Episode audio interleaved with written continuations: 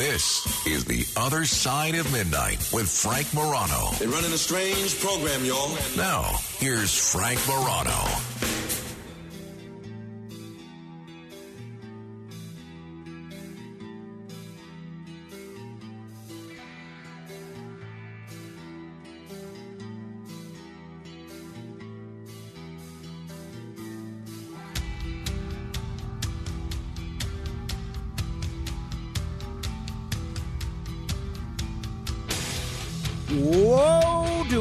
An action packed show coming your way for the next four hours? Buckle up because we are tackling everything from Wyatt Earp and casino gambling to the war in Ukraine to the World Series to uh, the uh, to, to, to the elections coming up. You name it. It's going to be all be covered in the next four hours. This is going to be something. But I want to begin by asking you a, a question. The question is this whatever your profession is, whether you work in a grocery store, whether you work- at a radio station, whether you work in a politician's office, whatever the case may be, do you think in 2022, in modern society, is it okay to date the boss?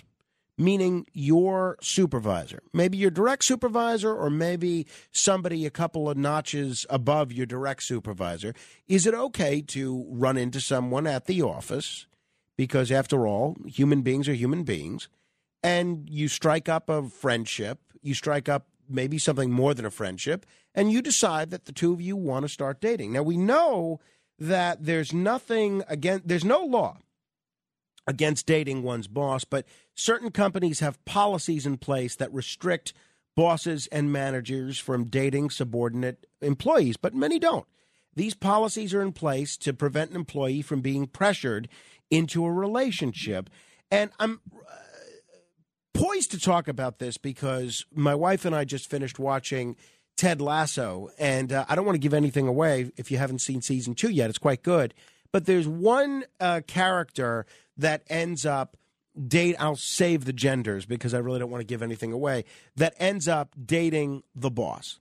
And I'll save you the characters, I'll save you the subplot.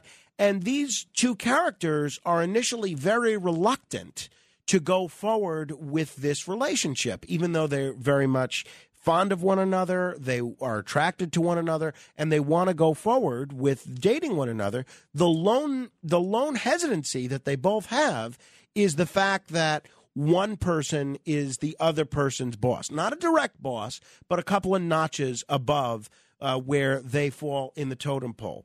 And it reminded me in some respects of the the office you know the the tv show the office which has all sorts of relationships in the workplace that are boss employee you have michael and his boss jan you have uh, michael and holly. Holly is of course she reports directly to michael. Worked out well. In their case didn't work out so well with michael and jan. You have a number of other cases including very briefly some people may not remember this but you have erin who was the receptionist dating gabe. And you heard both erin and gabe talk about this when they you know if you're not familiar with the office it's kind of a pseudo reality show where they do these confessionals where they look at the camera and tell talk about their feelings about what's happening on the show I started dating Erin this summer. It has been, in a word, exquisite. Gabe is awesome. He's accomplished so much career wise and height wise. Thank God he's my boss because I would not have said yes to a first date if I didn't have to. But it's been great. Now, I think that attitude that Erin expressed there is precisely why some people view uh, dating the boss as a bad thing. I'd love to hear your stories if you have dated the boss or if you've been the boss and dated someone else. Um, is it okay in this day and age? Has it ever been okay? How have the times changed? Is it even if it's morally okay, ethically okay, even if you cross every T and dot every I, let uh, HR know that you guys are having a relationship. You go through all the bells and whistles. You bring your HR representative on your third date with you. Uh, you have an HR representative in the bedroom with you. Is it unwise? Um, also, I'd love to know if somebody is in a relationship like this, and I've never been in a relationship like this, I don't think, have I? No, I mean, I, uh, I think I've only worked for one woman as a direct supervisor, and she was very attractive, but uh, we never, nothing ever materialized uh, romantically. Not that either of us were trying. I think she was married or engaged at the time. But if you have been in a relationship like this, I'm curious if you have any advice for both the boss and the employee. Additionally, if you're in the workplace now, I'd love to know how you think things have changed over the years from 30 or 40 years ago. You know, uh, I'll tell you in my father's case, my my father is married to his third wife, my stepmother. She used to work for my father. And so and they've been married more than 30 years. So it has worked out for them. You know who else worked for my father? His second wife, uh, who's my mother. So uh, clearly, they have at least one son, and uh, it worked out somewhat well for them. I don't know how he met his first wife, but it wouldn't shock me if he met her at work.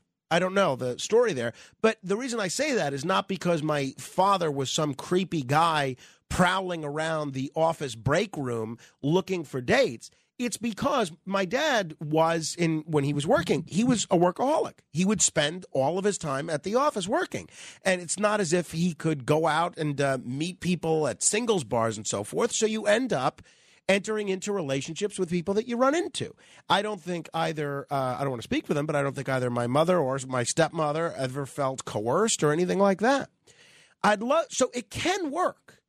In the whole Me Too era, in the sexual harassment era, there's all sorts of other considerations, legal considerations, uh, questions about favoritism. You know, I, I can't tell you how often I hear that in the workplace whenever someone gets promoted or gets an opportunity at some job or another. Doesn't matter whether you're talking about a hospital or a radio station or a politician's office. There's always, and obviously that means someone doesn't get the promotion or someone doesn't get the raise. And the person that doesn't get the raise, I or the promotion, I so often hear them say, "Oh, that's because so and so is sleeping with so and so." And I don't know whether it's true or not, but it does create these allegations of, of favoritism. And if we are in a place where it's no longer appropriate to date the boss, what does that say about society? Is that a good place that we're in societally or a poor place? What do you think? 800 848 9222. I'm particularly interested if you've been in this situation, either as an employee or as a manager or as something above a manager, whatever the case may be, and how it might have worked out. 800 848 9222. Let me say hello to um, Al in Yonkers. Hello, Al. Uh, good morning, Frank. Uh, Frank, I just wanted to say I guess it's possible I'm in the minority here, and maybe I'm old fashioned, but I would probably uh, say it was unwise to get in a relationship with a, a superior in the office.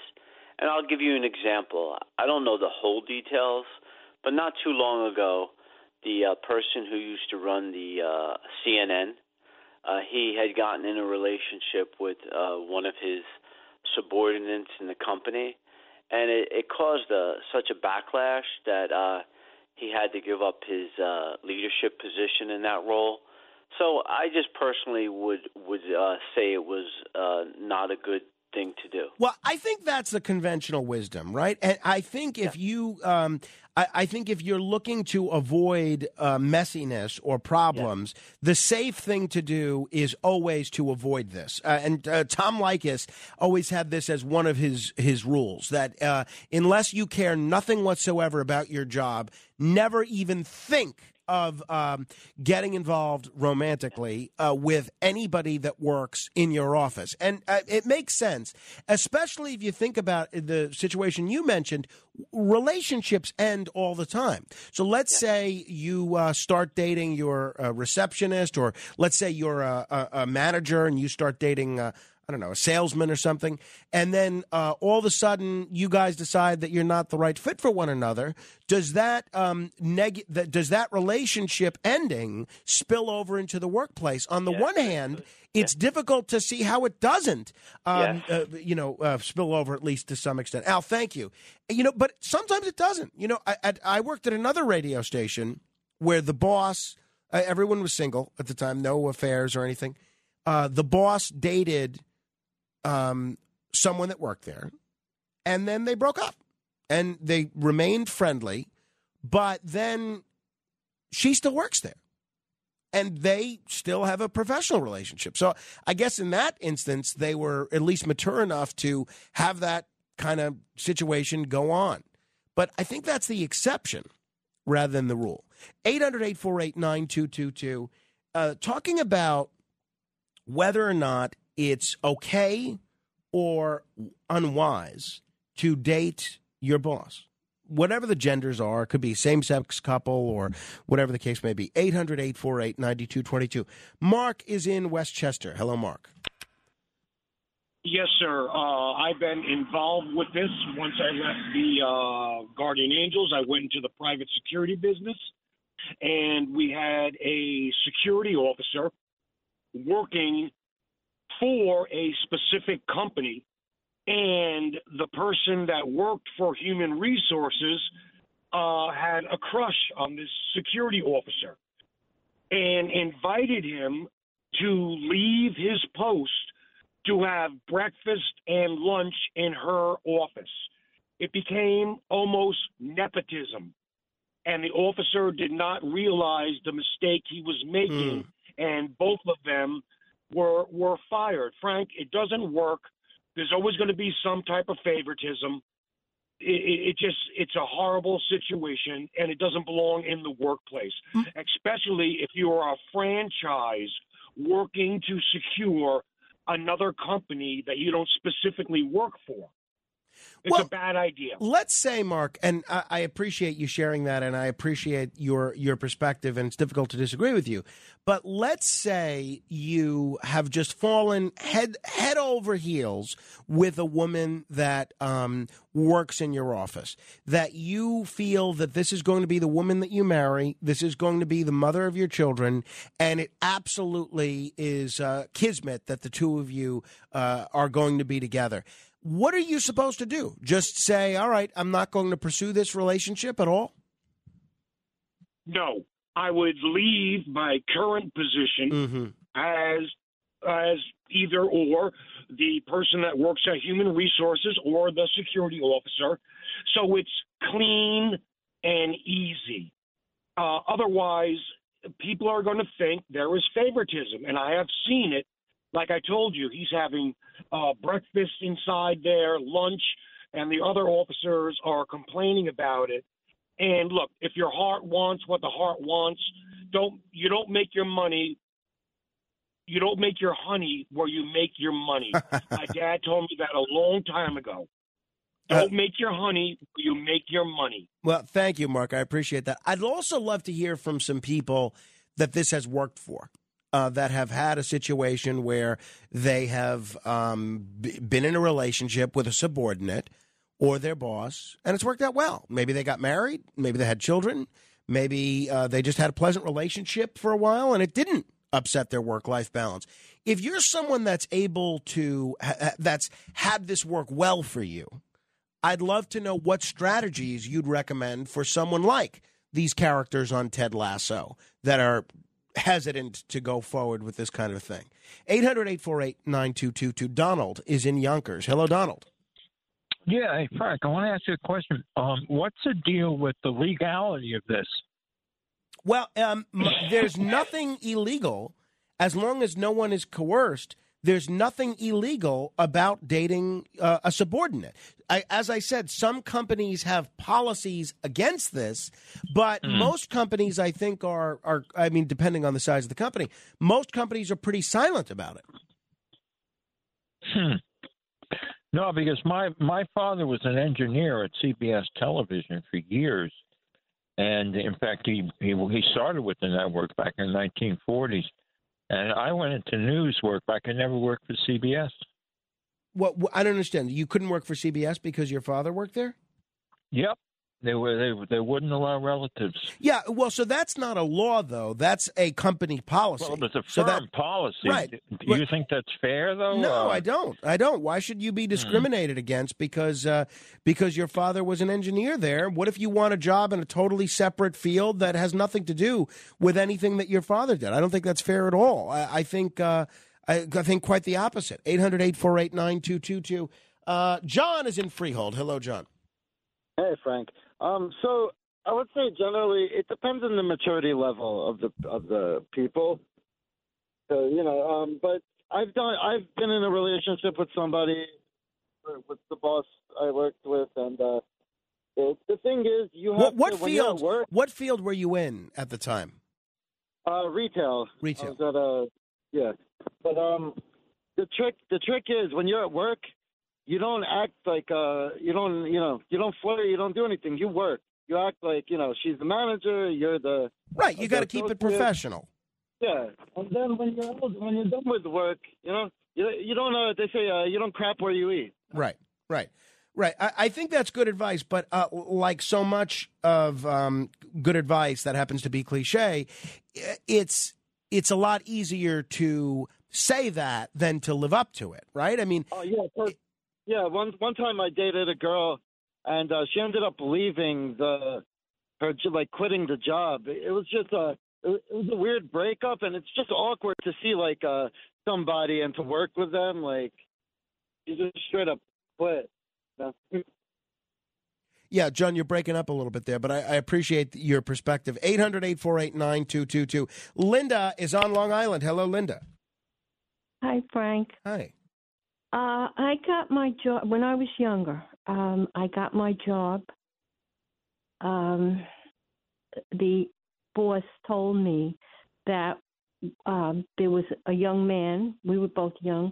A young man um, also applying for the position, and we were equal, uh, equally qualified. So you know, no, neither one of us was better. Um, but he said to me he knew I wasn't married and he asked me, "Are you engaged?" And I said no. And then Oh, boy. I knew he liked me. I knew yeah, I knew he liked me and I thought he you know, he was very nice, but I wasn't thinking about going out with him. He did tell me um that he was going through a divorce. Um so I knew that was, you know, that was a big, you know, basis of his decision. Be, you know, because it's not like you know, we're equal. So he at the end, you know, the interview, he knew I I had a job before that and I was qualified. Um, so I knew what I was doing. He said to me, "Okay, um, you have the job." Um, So and- do you thought he hired you because you were unmarried and not engaged, and he, he, viewed me. he yeah, viewed he you as a me, romantic? He wasn't. Yeah, but he wasn't. Um, you know, disqualifying him. You know what I mean? Um, it was a personal decision. He could hire either one. We were equal. That's the point. No, I get it. I, it's I not get like I wasn't less than. You know what I mean? So did you end up did you end up dating this fellow? okay, this is what happened. Um, you know, we became friends. Okay, he was very, very nice, and um, we went out to lunch one day. You know, during the day, people knew about it. In fact, a couple of females wanted to be my best friend because they thought it would help them Uh-huh. because they knew about about us. And somebody else came to me and said, you know, they talk they're talking a lot. We only went to lunch. We didn't go out. You know what I mean? Just lunch, and we came back, but people knew about it. But it was casual, like that. And then um he saw. I mean, he asked me out after that regular date, and but he saw that it was so hard. It was so difficult. Um, the pressure. He said to me, "I see the pressure on you." I worked every day, and I was worried that you know people thought that was the only reason. You know what I mean? Just because you know the situation was very bad. Because people, you know, people. Somebody came to me and said, you know, people are talking, and nothing happened. We weren't dating. You know, but Yeah, so some- me, so in some ways- felt bad. Right. Some ways Yeah, you were bearing the brunt of being in a relationship without actually being in one. Exactly. Interesting. Exactly. Even though people talk and people, you know, people gossip and and all kinds of things. Nothing was going on, but it was obvious. You know, it was an obvious thing. I mean, we're friendly. That's all. Sure. No, I get. But I, the I, fact is, we went out to lunch once, and that was it. No, Everybody. there- that was a big deal. and thank you, Linda. No, there have been women that uh, that I've worked with that um, uh, we've never had anything but a platonic relationship, but there's al- always people chirping and trying to claim that there's something going on with this woman and that woman. Uh, but uh, you know, that's the problem with gossip. Is it's just so hurtful. I mean, there's some people I work with now that are just hopeless gossips, and uh, it really does. I think it says more about them than the kind of people that they're gossiping about. Anna is in Washington Heights. Hello, Anna. Hi, Frank. I think it's crazy if you get involved with somebody at work, particularly your, your boss. Your workmates are going to hate you. If you ever get a promotion, everybody's going to think that's why. Nobody wants, not even you want to be playing kissy face, little winks and hints of what you're going to do at night. Um, if that's the case, nobody will ever forget it, ever. It will trail you. It will follow you when you go on. People will never, they'll never respect you. I think you should, as a professional, never even take that stuff into work. I don't think you should ever have it in, in your mind. To me, somebody I work with, if it's a man, they're just like my sister's husband. I don't even Uh-huh. think about it. I would never think about it. What do you do? What would you do then, Anna? Uh, and I don't know what profession you are in or were in, but what would you do if um, uh, your boss, or even because you you said not just uh, not just a supervisor, but even a coworker. Let's say a coworker or your boss that was a male asked you out on a date and clearly had romantic designs on you. Uh, a lot of people would be uh, afraid, kind of like that clip of Erin that I played, that maybe if you rebuff a boss's advances, that that that might, at least on some level, work against you in the workplace. How would you handle that? First of all, I would pretend like it was a joke. Mm-hmm. Oh, haha, aren't you funny? You don't mean that. I would not take it seriously. I mean, I would take it seriously, but I wouldn't to them. Um, if it proceeded further, like somebody like put a hand on my shoulder, supposedly innocently, I would pick up the hand and take it off, which I've done. If it got any further, I'd quit. I, mean, You- I wouldn't go really? through threatening and oh yeah, See, that's that, that's such a shame, and that's one of the areas where I think the Me Too movement has made some strides. Where I think maybe more women uh, and and men, for that matter, might be more comfortable uh, reporting that kind of conduct. It's not. It's not worth it. You don't want. You don't want your private stuff in your in your person in your work life. You just don't. You want to be a professional. Yeah, uh, well said, And, Anna. Thank you. I want to squeeze in one more call here before we talk uh, Wyatt Earp with uh, with uh, with Mark Warren. I'm very much looking forward to this conversation. Gino is on Staten Island. Hello, Gino. Hey, how are you? I love your show. Thank I you. listen to you all the time. You're Uh, great. Oh, that's awfully All nice of you. Th- thank you. Yeah, Appreciate listen, uh, bringing up the uh, subject about what you're saying, I respect everybody that you know want might want to date in the workplace, but nowadays it's just you got to be very careful. I mean, things can happen. Uh, women could uh, accuse you. It's just so scary these days because you know it, it lead into big problems. But I I've been in retail for like 20 20 something years. The biggest place for stuff like that is at a supermarket. I see it happen all, every day. Who's going out with who, no matter what gender. But the- these companies today, majority of them have the policy, like you stated. It's uh, it's the smaller companies, and Well, that's like what I was going to say. uh, I, I feel like it's less common if there's a small business, right? If you have a uh, a, a small a, t- a, a local store, I don't think it would be unusual for the manager to date a waitress, for instance. Um, Absolutely. you know, I, my my cousin, I think my cousin uh, Diana um, is is a waitress, and she works for a, a large restaurant franchise. And they, um, th- th- I think the manager was um, it is her boyfriend, and I think they either had to keep it secret, because the company had a policy, or they actually transferred one of them to another another restaurant because the company had this policy. Gino, thank you. Um, we'll continue this discussion a little bit later if you care to. But meantime, we are airing in Alaska this week, right? So I did a lot of research into Alaska.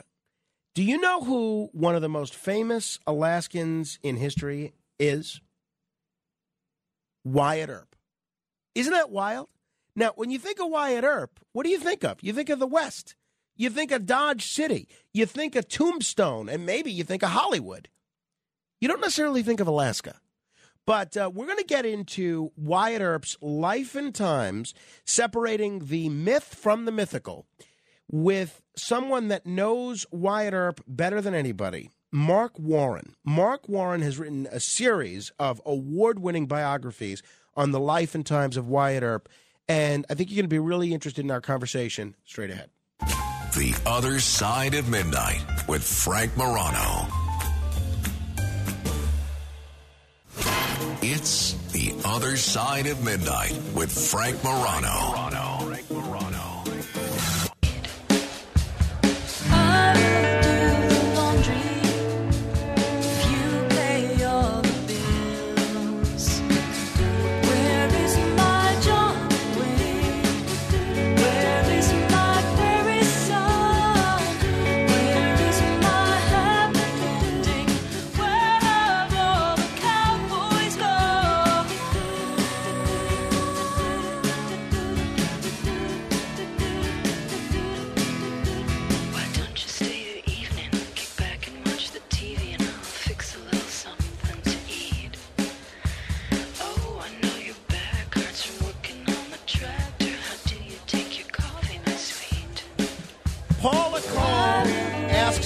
question of where have all the cowboys gone? Well, when you think of the cowboy era in American history, there are a couple of names that immediately come to mind.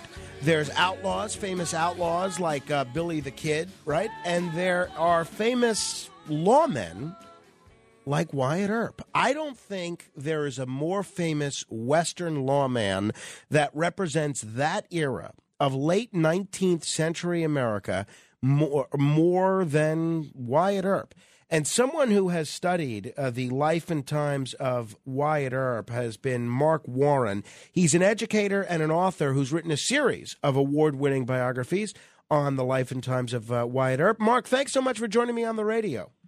Glad to be with you, Frank. Mark, uh, I, I was researching um, a little bit about you in preparation for our interview.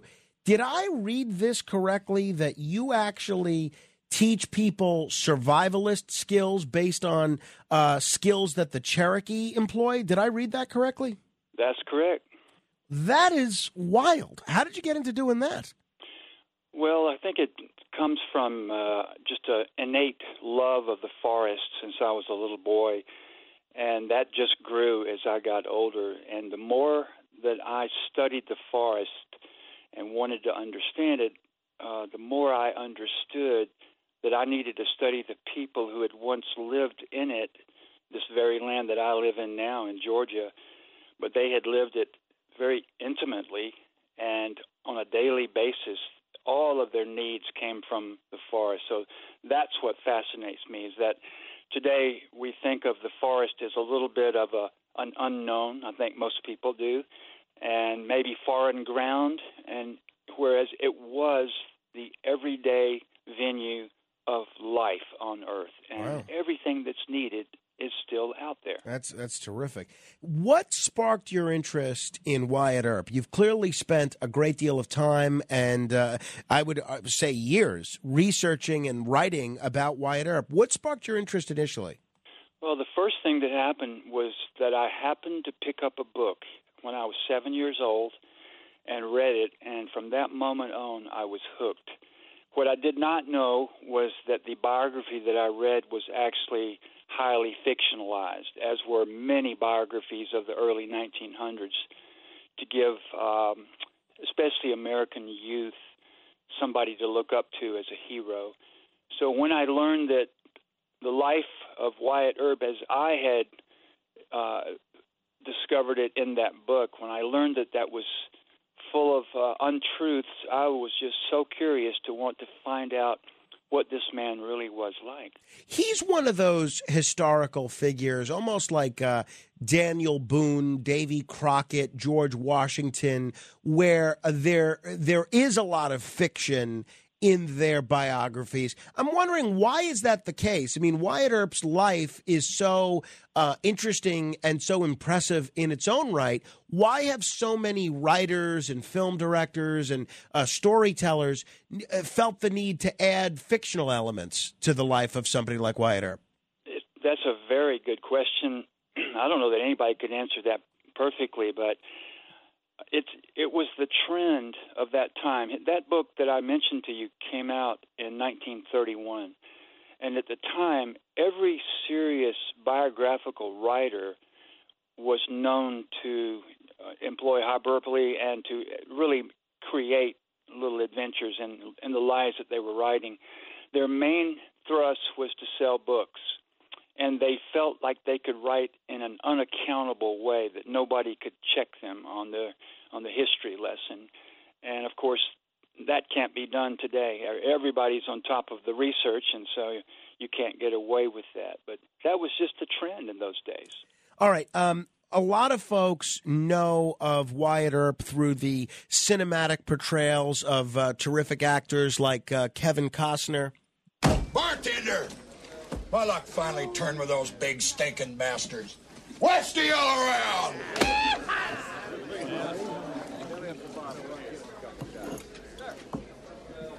No thanks. Wait a second, mister. Link Borland's buying. So drink up. Thanks, but I got some coffee coming. I don't do well on whiskey. If you'd pay for my coffee, I'd be much obliged.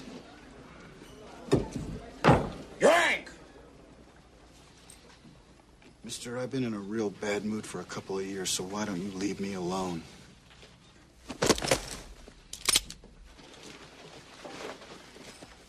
Drop your gun belt and go away. Now, that picture, the Kevin Costner film Wyatt Earp, which I enjoyed very much, I'm going to ask you about the accuracy of it in just a minute. Um, that depicts the origins of Wyatt Earp's law enforcement career as uh, sort of something he fell into almost by accident after initially going down a wayward path and having some difficulty with the law early on. What can you tell us, Mark, about how Wyatt Earp actually got started as a lawman? Yeah, that uh, that take on his career as coming al- along with an accident is fiction. He the first time that he took a job as a lawman was in Missouri. His father was already acting as a constable in the little town of Lamar. Now, we know that town today mainly because it's the birthplace of Harry Truman. But uh, his father wanted to uh, kind of slide over into another position and be justice of the peace. And he wrote to Wyatt to come to Lamar, Missouri, and he would rig it for him to become the the town constable using his influence. And so Wyatt came all the way from Wyoming after working on the railroads, eh, the Intercontinental Railroad project, and he went to Missouri to take that job. I mean, he wanted it because it's it looked like a little bit of security there. And then, um, obviously, I think a lot of people have heard about his time in Dodge City and in Tombstone. And uh, really, posthumously, I think his legend has grown much more than uh, when he was alive. Uh, he's been so associated with the gunfight at the OK Corral. What can you tell us, Mark, about what actually happened at the gunfight at the OK Corral? What was the deal there? Well, what's so interesting about it is why it came about. And you've not yet seen a movie that really explained this, unless you happen to see a real small movie that came out. Uh, I guess it was back in the probably the early '70s. It was called Doc. Uh, Stacy Keach played Doc Holliday. In oh, that. cool! This is the only movie to give a hint of why this gunfight actually started, and all the other movies leave this out because they don't want Wyatt Earp to be someone who affiliates with the bad side company with the outlaws. The fact is, Wyatt was famous for always using informants, and he was always keeping somebody uh, on a payroll in order to get him some inside information about outlaws. Which is the same sort of thing law enforcement does today, we see. Exactly, and and it was really a smart thing to do on his part. But in Tombstone, here's the way it panned out. Wyatt wanted very much to be the sheriff of the new county that formed there. It was going to be a very lucrative position, Cochise County in Arizona Territory. In order to get the, the votes to be sheriff, Wyatt knew that if he could capture these three outlaws who had just held up a stage and killed the driver, who was a popular man, if he could get those three outlaws, bring them to justice, he would cinch the votes for his sheriffship. So he uh, dealt with one of the most despicable characters in his whole life story, and that was a man named Ike Clanton. And Clanton agreed to betray his outlaw friends in order to keep the reward money. Now, when Ike Clanton, who was a real loudmouth and just bombastic type of fellow, when he started feeling that this was going to backfire on him, it, it, he suddenly became aware that it was going to uh, be the end of his life if his comrades found out that, that he had squealed on his three outlaw buddies. So he started having just delusions that Wyatt was telling people about it, which Wyatt never would do. Wyatt Earp kept his word. And basically, Clanton dug his own grave that way by being so loud about it. So now he had to be blustery and threatening to the Earps in order to appear to be uh, an enemy of the Earps and not someone who collaborated with them. So he started threatening the lives of the Earps, and he went on an all-night drunk and just running around town yelling to anybody that would listen to him how he was going to take care of the Earps. Well, Virgil Earp, Wyatt's older brother, was the town marshal, and he he quieted Ike Clanton, told him to go to bed, that he was not paying much attention to him because he didn't take Ike seriously. But Ike kept at it all night, and the next day, when um, some of his his comrades came into town, he just continued this kind of thing, and and it all then exploded over just a dis- misdemeanor, which was wow. these guys wanted to carry their guns, and that was against the law in town. And while carrying guns, they were threatening the Earps. Well, Virgil and his brothers gave these boys plenty of time to leave town, but they wouldn't take that time. And so Virgil said, as long as they're in the corral down there, meaning intending to leave town, I'll leave them alone. And one of the witnesses who had seen these outlaws talking down the street said, Well, they're out in the street right now. They're not at the corral. So that's when Virgil and his brothers walked up there and the big event happened. It was all about carrying guns. But of course, beneath that was this whole other story that was going on that most people didn't wow. know. Uh, now, you alluded to his uh, Arizona, um, his attempt, his hope to be elected as a sheriff in Arizona. I know that he had served as a uh, legislator at, in the Arizona territory and ran for office a a few times throughout his life. What kind of a politician was Wyatt Earp? Did he associate with one political party or another? And uh, what's what were his uh, strengths and weakness, weaknesses, as best you can tell, on the campaign trail? Well, as a politician, he was aware of things, but he was very uh, inept at it because he didn't have the personality to be a politician. He was too straight ahead and direct. He couldn't play the games that politicians simply have to play in order to to uh, cover both sides of the debate with people, so that they didn't uh, lose favor with the public. That just didn't suit Wyatt at all. But he still had these ambitions. He was a very, very ambitious person, and his reason for being so was that he simply wanted to make a lot of money and he wanted to be well thought of by the upper classes because he didn't come from that class. So, as a politician, he was, I would say, a failed person. Hmm. Um, but you know, really that kind of kind of underpins his the way we know him now as such a, a direct person, a no nonsense Sure. person. We don't think of politicians that way at all. That, that's for sure. We're talking with Mark Warren. He has uh, written a series of award winning biographies on the life and times of Wyatt Earp. We're going to tell you how you can get those in just a minute. You talked about that film Doc, where Stacy Keach plays Doc Holliday. There's been a whole bunch of films where um, the the the personalities of Doc Holliday and Wyatt Earp intersect with one another, not only at the gunfight at the OK Corral, but just in general. What can you tell us about what actually happened? What sort of a relationship did Wyatt Earp have with this uh, gunslinging dentist, Doc Holliday? Well, it was one of the oddest pairings of anybody that we know of in the West because their personalities were so very different. Doc was a rather um, a wild card and flamboyant and a very hot temper and a drunkard. Wyatt didn't touch alcohol. He um, he was the flip side of everything I just said. But here's what happened. Uh, I believe that when they first met in Texas, and Wyatt was on a detective trip trying to find some some outlaws who had gone from Kansas down to Texas. Well, he was questioning people, and, and again, here's his informant side. And he was told that Doc Holliday could be someone who possibly could inform on these boys.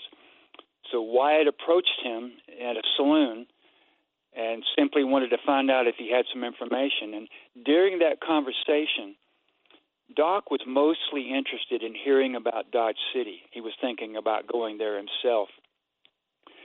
But I think during that conversation, I think Doc Holliday um, saw the first little opening of the door of a, a kind of uh, emulation or admiration and possibly wishing he were like Wyatt or more. Uh, for Wyatt, I think it was the, the meeting meant practically nothing at all. But later in Dodge City, after Wyatt had returned, Doc Holliday comes there to live, and he opens up his dental practice. And during that time, Wyatt had not even gone to visit him or see him. He had no real connections to him. But one night, a very odd thing happened.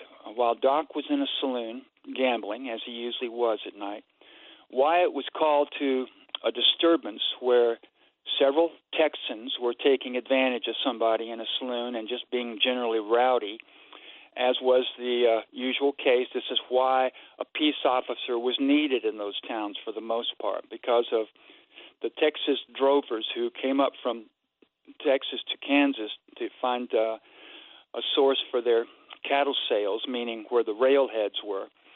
Uh, that was a combination that was just explosive.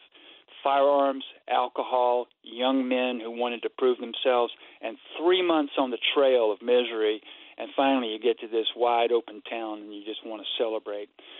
So Wyatt stepped into a situation. He usually handled things in a very physical way himself because he was bigger and stronger than most men, and he had a confidence like you wouldn't believe. He stepped into something that he couldn't handle for once. He was over. Uh, he was outnumbered, and people got the drop on him and it looked like this was going to be the end of the story for Wyatt Earp. And for who knows what reason, Doc Holliday just stepped into this scenario with gun in hand and saved his life. Wow. And now Wyatt Earp is the kind of guy that when you do something like that for him, he is going to be an unwavering friend to you, no matter what. And if anyone could be said to be Wyatt Earp's um, I would say nemesis in terms of ambition, it was Doc Holliday because the association with Doc Holliday hurt Wyatt. Interesting. But Wyatt would not turn his back on it. Doc Wow. had saved his life, and so he was going to be a friend to Doc. That that is wild. Um, I could talk with you about this stuff all day. I have literally pages worth of questions. But um, what did prompt me to reach out to you is this is our first week airing in Alaska. A lot of people don't associate Wyatt Earp with Alaska, but he did go up there to be part of the Klondike Gold Rush. What can you tell us about Wyatt Earp's time in Alaska? Well, he was a tremendous opportunist in this sense. Um, he his words for this were that when he would go to a mining town, he would mine the miners, meaning gambling. He knew that they were getting their wages, and there were a lot of people drawn to mining towns because this there was a lot of money changing hands.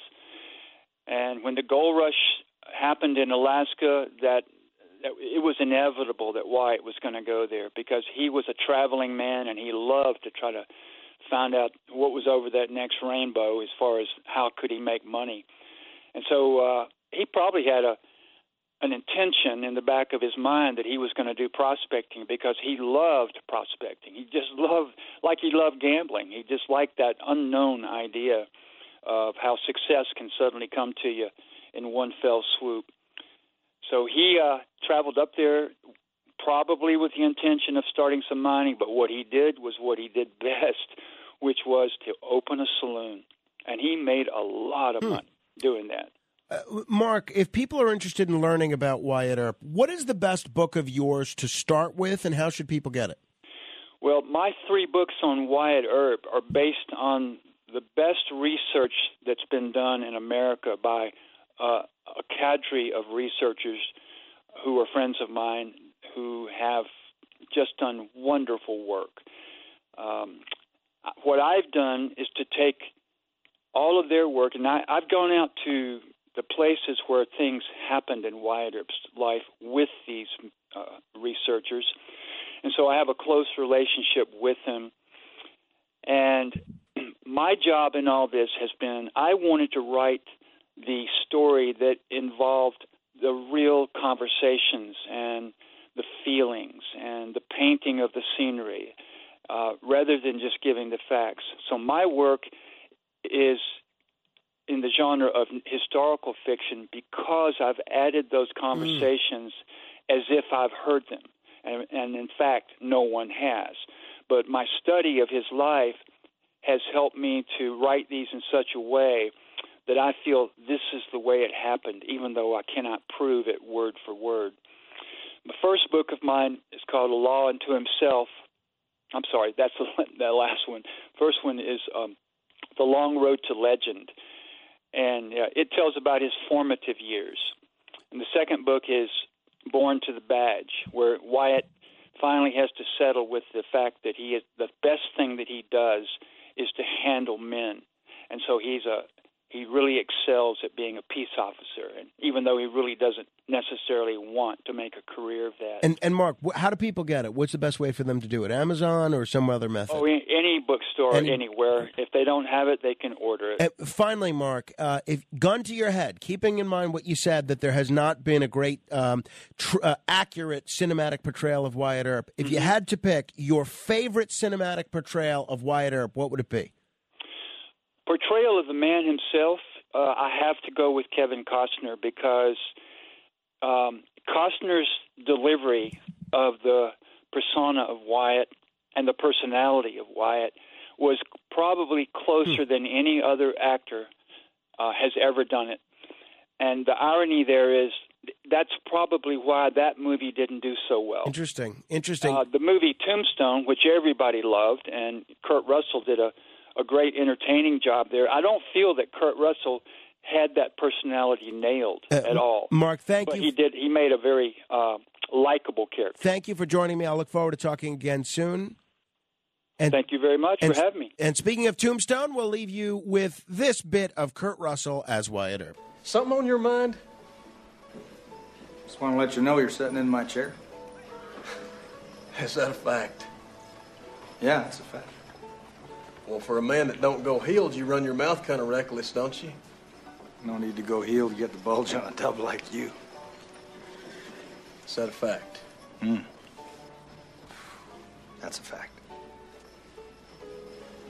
Well, I'm real scared. Damn right you're scared.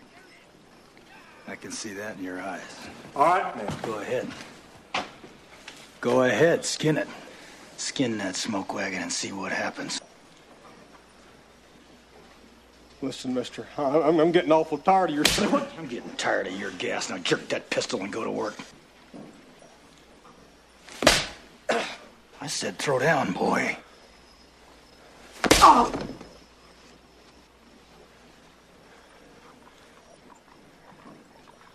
You gonna do something or just stand there and bleed? The other side of midnight.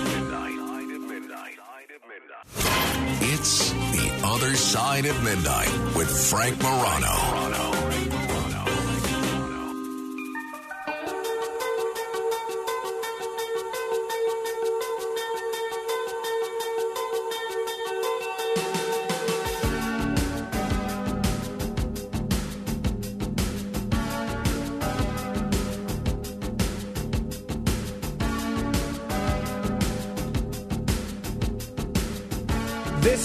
The Other Side of Midnight. I'm Frank Morano. You know what we're going to do uh, after the top of the hour? I am holding in my hand a the Powerball ticket that I purchased yesterday. I have intentionally not looked at the numbers, my numbers. I, was quick pick, so they picked were selected at random, and I have not looked at what numbers won. So, um, the reason that I did that is because I didn't want to not be able to tell you. So, what we're going to do after the top of the hour is I will be looking at these numbers for the first time to see if I've won the Powerball. Now, I imagine it's already been reported whether or not there's been a jackpot winner, but who knows? Maybe I didn't win the jackpot. Maybe I hit five numbers. I don't know. Uh, but I will be looking at this for the first time, and then if I won, we will be spending a substantial amount of the next three hours determining uh, how I am going to spend this fortune. You know, it's funny. The jackpot was 1.2 billion, but I, and again, you know, when I buy a lottery ticket, I go all in, right? Visualizing exactly how I'm going to spend the money and everything. The jackpot is 1.2 billion. If I take the lump sum as a New Yorker, do you know how much I actually get? 490 million. After taxes and everything else, I'm only sitting here with 490 million. That's not a lot of money. I mean, it's a lot of money, but it's not a lot of money if you win 1.2. I mean, sheesh. I may have to pass a collection basket around. Until next hour, keep asking questions. This is The Other Side of Midnight with Frank Morano. They're running a strange program, y'all. Now, here's Frank Morano.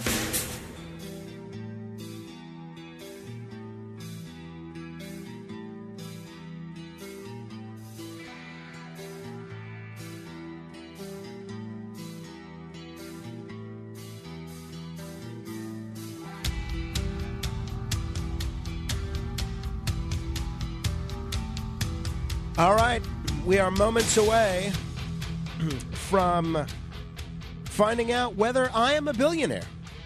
I may be.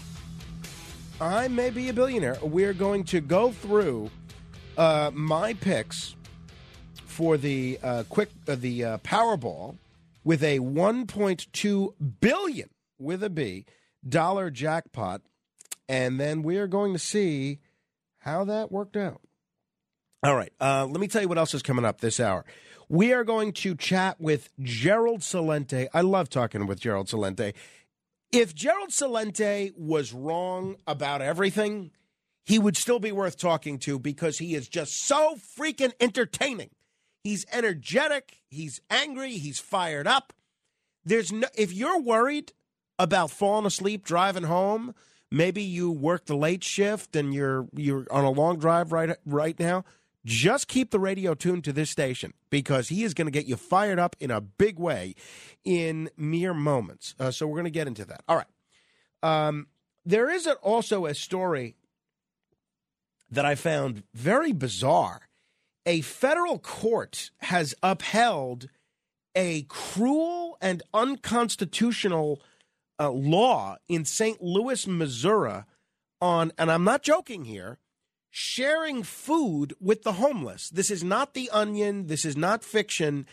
There is a, I can't even believe I'm saying this. There's a ban on sharing food with the homeless. And the ordinance governing how food can be shared is designed to make it next to impossible to share food. So, and apparently, this has now been upheld by a federal appeals court. I'm going to tell you about that in a second. But first, let us get the Powerball winning numbers for November 2nd. Okay. And if you want to play along, you know, the the you can look at your own numbers. All right. The uh, drum roll, please. The winning numbers, I haven't looked at my ticket yet, are 2, 11, 22, 35, 60, and 23. Is that enough? 1, 2, 3, 4, 5, 6. 1, 2, 3, 4, 5, 6. Right, okay.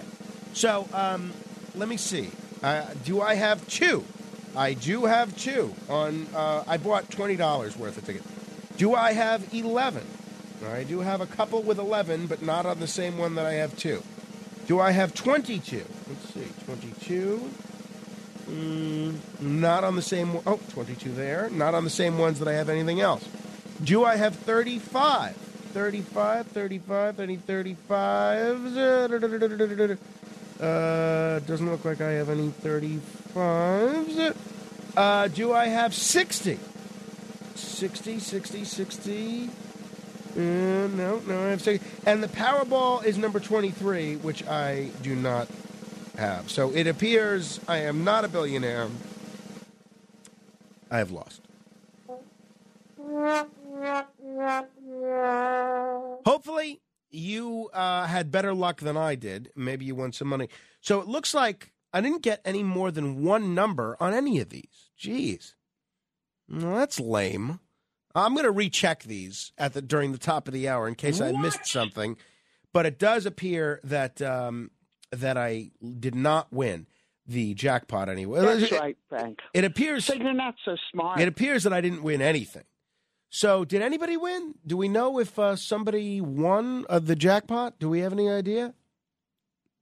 I don't think anybody won. All right, well, good. So then I, I'm still in it. Once the, the let the prize money roll over, and uh, I could still be a billionaire potentially. All right, 800 848 9222. We're going to talk with Gerald Celente in just a moment. I'm going to take your calls in a moment. Let me tell you about this uh, St. Louis situation, though, because this is something that has not been widely reported. I read about it in Reason. Uh, Reason is sort of like a libertarian publication, but I like to read them because they cover a lot of stories that a lot of the other newspapers miss. Earlier this month, a federal appeals court upheld a St. Louis ban on sharing potentially hazardous foods with the homeless and less fortunate. Courthouse News uh, also reported on this. The ban was challenged by Pastor Raymond Redlich and a colleague who believe they have both a duty and a right to provide food to people in need. So the suit grew out of a Halloween 2018 incident in which police ticketed this pastor and uh, Christopher uh, Onimus, both of them employees at, of New Life Evangelical Center in St. Louis, and ordered them to appear in court for handing out bologna sandwiches to homeless people. The citation alleged the pair was operating without a permit and that probable cause for arrest existed for operating prepared food without permits. Can you imagine? You give a homeless person a bologna sandwich, you're supposed to get a permit? What what would the permit say? Uh, what are you getting, a bologna permit? I think these cops were full of bologna. While the city later agreed not to prosecute the pair, oh, gee, thanks. Redlich and uh, Ominous, uh, Onimus, excuse me, sued anyway to protect their right to continue sharing food with those in need. They allege that the city ban violates their rights under the First and Fourteenth Amendment, including their rights, uh, their freedom of religion, expression, and association. Last year, the U.S. District Court in St. Louis ruled in favor of the city. This month, the Eighth Circuit Court of Appeals upheld the lower court ruling, holding government regulation of inherently expressive conduct, such as distributing sandwiches to the homeless, does not necessarily violate the First Amendment if the regulation furthers an important or substantial government interest. Some might think the suit is a lot of baloney, but it raises interesting issues. That's what the St. Louis city attorney told the told St. Louis today uh, three years ago after the lawsuit was filed. The lawsuit is not baloney at all, but the St. Louis ordinance and the court's deference to it and those enforcing it is total nonsense. The ordinance contains all sorts of absurd requirements that don't pertain to and should not apply to people donating food to needy people. For example, as the ruling details the ordinance, which has been amended since 2018, um, the ordinance requires a person to provide a 48 hour notice to the city related to their event, uh, mandates the purchase of a $50 temporary food service permit to distribute potentially hazardous food, and requires the presence of, get this, a hand washing station, potable water, and food grade wash tubs. All this to hand out some sandwiches. Alas, the ordinance also hates sandwiches. Most of them, at least. It prohibits the serving of any sandwiches that contain meat, poultry, eggs, or fish. So I guess what could you have? Maybe a peanut butter and jelly sandwich, citing food safety justifications. But the same ordinance allows the serving of potentially hazardous foods requiring limited preparation, such as hamburgers and frankfurters. Apparently, because those foods only require seasoning and cooking. I mean, this is crazy. A bologna sandwich requires neither cooking nor seasoning.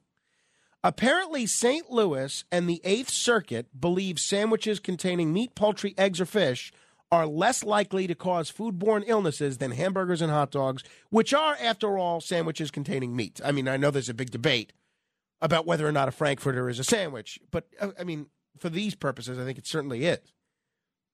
This makes absolutely no sense. I want you to listen to this excerpt from the Eighth Circuit's ruling, okay, up, upholding this absurd ordinance. It is an eminently reasonable proposition that a municipality has a substantial interest in preventing the spread or Ill, the spread of illness or disease among its citizens, including its homeless population.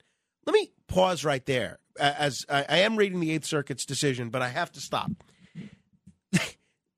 The same people that don't want you to be able to give a sandwich to the homeless are saying the ordinance preventing you from giving a sandwich to the homeless makes sense because you can't have the homeless get sick.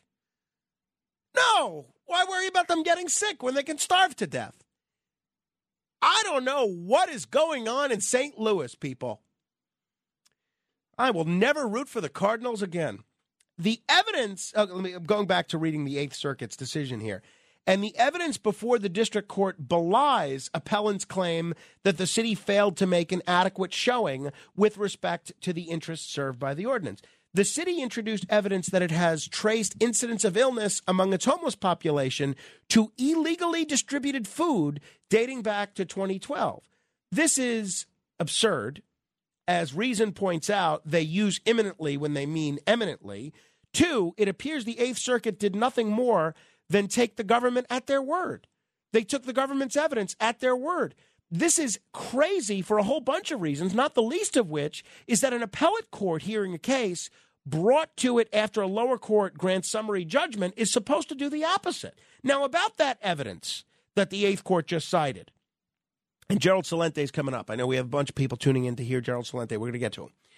The Eighth Circuit relied on reports of purported cases of foodborne illness among the homeless in St. Louis that the city says it traced to illegally distributed food. But exhibits in the case show those cases involve a former police officer who appears to have a, a, some sort of an ability to diagnose cases and causes of foodborne illnesses among St. Louis's homeless population. In an email from August of 2012 titled Parking Problems in Downtown West, which focuses mainly on parking and noise complaints, this former St. Louis police officer referenced the existence of complaints from unnamed residents that on weekends groups are coming downtown and providing food to the homeless. In the email, they also talk about occasions where individuals have gotten sick as a result of the provided food. That's the evidence. One former cop's email which is completely lacking in proof. This cop doesn't cite anything specific. And this email from 10 years ago is what the Eighth Circuit used to uphold this lower court's decision. I don't care what anybody's uh, judicial philosophy is, or ideology is, or politics are. It cannot be illegal to give a homeless person a sandwich. It can't be. This is crazy. The Supreme Court, I hope, will take up this case and make it legal once and for all to give a homeless person a sandwich in St. Louis. Bernie, very quickly here, because we've got Gerald Celente waiting in the wings. Hello. Hello, uh, my name is Bernie. I'm from Staten Island. Uh, Wyatt Earp was uh, a girl named woman named Marcus was born in Manhattan. She, she was the daughter of Orthodox Jews. She had an adventurous soul. She went out west. She hooked up with Wyatt Earp. When Wyatt was a gambler, a prospector, and she stuck with she stuck with him through thick and thin.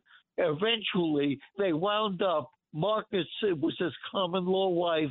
Eventually, Marcus and Wyatt Earp wound up in Los Angeles in the early 20s when the movie Cowboys were in silence. Wyatt Earp was a consultant to actors playing cowboys. He taught them how to be cowboys. That's right. When that's right. That's when right. Wyatt died in Los Angeles in 1929. Yeah, I, I think the woman you're talking about, uh, her last name was Marcus. It was Josephine Sarah Marcus, and you're right. She was born in New York, and the rest of that history is uh, quite accurate. Thank you, Bernie. Henry in Manhattan, very quickly. Hi, good evening. Um, I want to say something about the distribution of food to the homeless. Uh, I think the uh, ordinance or law makes sense. Of course Uh, you do. If you're talking about applying it to an institution, uh, as opposed to me getting up one day and saying I'm going to make eight sandwiches and give it to people on the subway, which I've seen happen. Um, and and the reason is because there can be a lot of food poisoning unless things are done right. Um, uh, you know, so certain meats, like I think you said bologna. I I don't know about uh, what what uh, cold cuts or whatever are subject to food poisoning, but I know one day I I had food poisoning because I had a sandwich in my pocket. Uh, not it, it was in a bag, of course, but it had mayonnaise in in it, and uh, the mayonnaise. All right, uh, Henry, how about we let the homeless take these sandwiches at their own risk, right? I mean, uh, if a homeless person has the choice of maybe getting food poisoning or not eating, what do you think they're going to pick? And unfortunately, these uh, these laws are not limited to St. Louis. Um, even as the, there are laws and similar ordinances all over. There's a book called Biting the Hand That Feeds Us How Fewer Smarter Laws Would Make Our Food System More Sustainable. And in that book, they cite examples in New York, Philadelphia, Las Vegas, Birmingham, Houston, Dallas, San Antonio, and elsewhere. These bans are insanely and frustratingly common. The Supreme Court ought to act and make a ruling on these bans. Gerald Celente joins us straight ahead. The Other Side of Midnight with Frank Morano. It's The Other Side of Midnight with Frank Morano.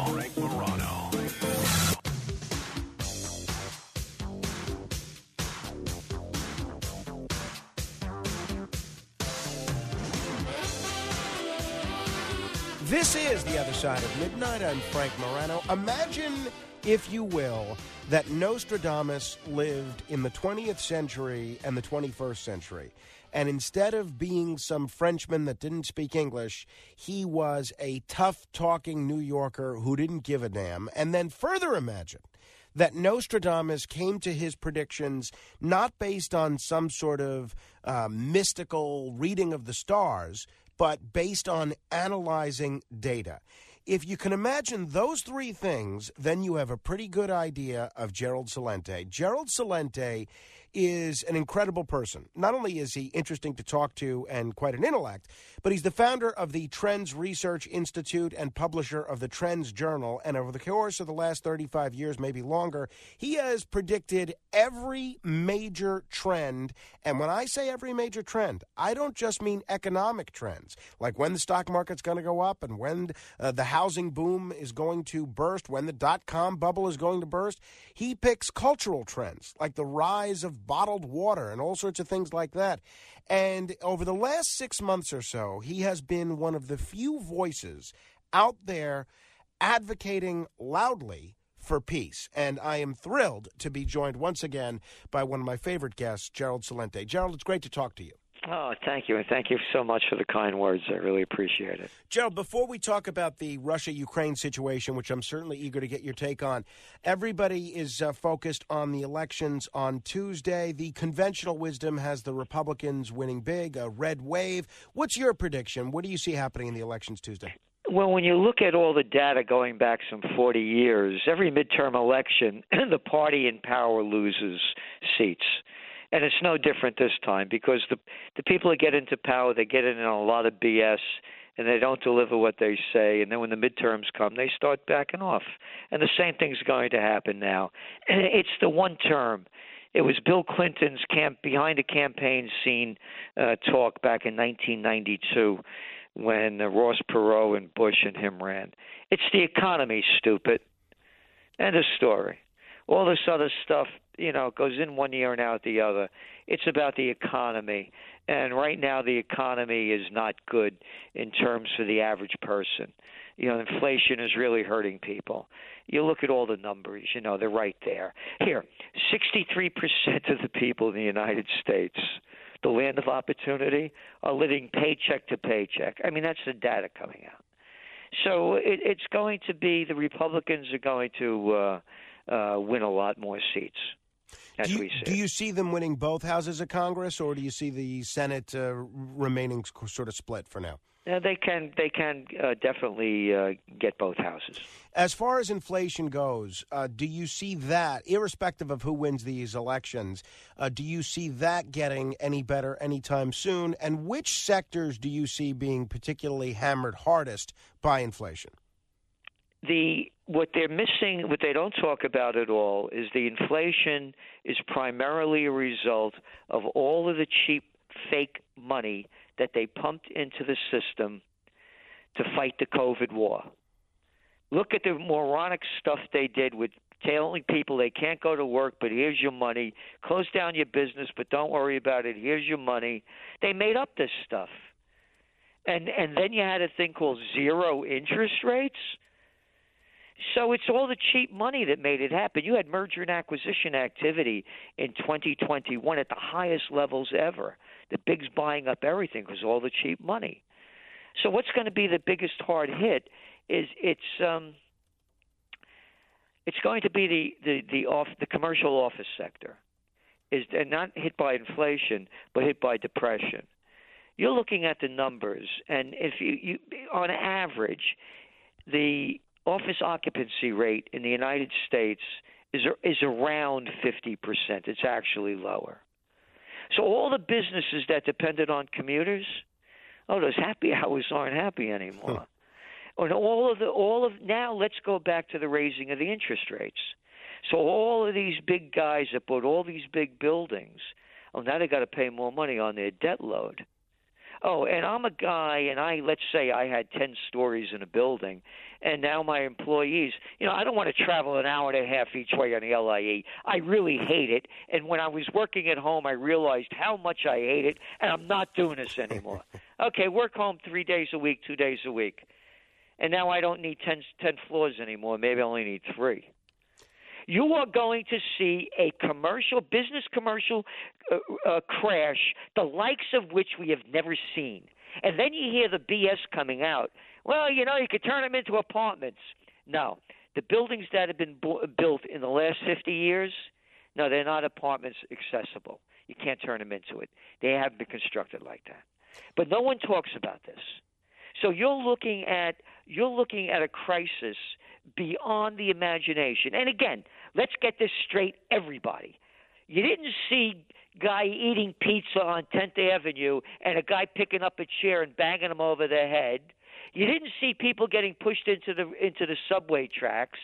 You didn't see violence like this before they locked down society Mm, right. to fight the COVID war. And they made up all this crap. You got to stand six feet apart. The wind blows exactly in straight lines. Does it go up? Does it go down? It goes in six feet. Now you stand six feet. What are you in kindergarten? Anyway, when people lose everything and have nothing left to lose, they lose it. So what we're seeing is a major geopolitical and financial socioeconomic crisis, the likes of which we've never seen in human history. Now, let's go back to the interest rates.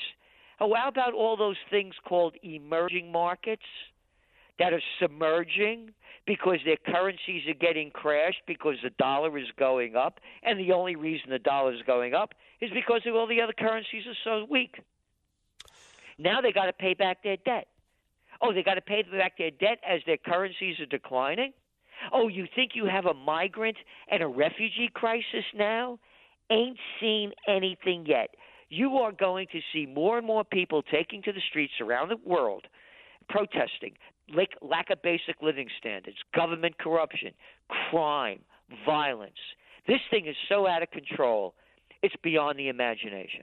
And uh, it's to say nothing, these lockdowns of the damage they've done in almost every other aspect of society. I mean, you're just talking about the economy, but you want to talk about substance abuse, education, alcoholism, the list goes on and on. But we could do a whole series of shows just on that. Uh, we're talking with Gerald Celente. He is uh, a, a, modern day prophet, and uh, he is a trends forecaster, the publisher and founder of the Trends Research Institute. Gerald, one of the reasons I really enjoy talking to you is because because you are a political atheist. You don't seek to spin for the benefit of one party or or any other or one politician or another. One of the mistakes that I think uh, Republicans are making as a party and some of my conservative listeners are making when they call me is they think that all they have to do is elect Republicans and all of a sudden in, the inflation problem goes away. When if you look at the inflation problem, for some of the reasons you, say, you cited, this is a worldwide problem. This is not likely to go away if a whole bunch of Republicans get elected next week, is it? No, no, it has nothing to do with it. And again, you know, I was the assistant to the secretary of the New York State Senate at 26 years old. I ran major political campaigns in Westchester County at a graduate school back in the early 70s. Angelo Martinelli became the longest running mayor in, in Yonkers. I was there. When I, I quit, I quit the, the, the Senate after one year. It was the worst job I ever had. To watch grown men grovel to suck their way up to the top. It's not the way I was, you know, grew up. So the whole thing, people call it a government. It's a crime syndicate. They're murderers and thieves. How many more wars? Oh, you, oh, you like Georgie Bush's war? How can anybody with a brain bigger than a pea listen to that little clown? And oh, only 88% of the people did. We're going to get that guy Osama bin Laden dead alive. I'm not making that up. So when you look at it, when I say a crime syndicate, they're murderers and thieves. They start these wars based on lies. And what's the other one? Hey, hey, I'm Jamie Dimon. I'm Goldman Sachs. I'm too big to fail. You're just a piece of crap. I'm too big to too big to fail, and the Federal Reserve dumps in, according to the Levy Institute of Bard College, $29 trillion between 2007 and 2010 to bail out the banksters. And then, oh, I'm a Democrat. Oh, yeah, you like that guy, Jimmy Carter, who did away with the usury laws? Oh yeah, when I was a guy, oh you know the mob they're charging ten percent. Oh yeah, but now you know credit cards could charge. You know, hey, we could go crazy on this thing. Oh, the Jimmy Carter that allowed interstate banking wasn't allowed before, only intrastate banking. It's a crime syndicate. These are. Uh, Here, there was a guy by the name of Dwight D. Eisenhower, five star general, supreme commander of the Allied forces, two term president. I've heard of him. You heard of him, right? You look up his name and you write the thing, you, and you can see the quote. Any man seeking the office of president is either an egomaniac or crazy. it's tough to argue with that, and uh, I think he's proven prophetic over the course of the last 60 years or so. Uh, let's talk about this Russia Ukraine situation. You've been very vocal, and because you, as I have tried to do, have said maybe the United States should try to uh, lower the temperature and try to facilitate a peaceful settlement and a ceasefire instead of uh, adding fuel to the fire and keeping this conflict going. You have been pilloried all over the press, all over social media as a Putin apologist, as a Russian stooge. Now, I am somebody that likes everybody to like him. You, I get the sense, almost welcome the enmity of your haters. How do you deal with uh, that so effectively? All these folks calling you a, a Putin propagandist. They're not Americans. I'm an American.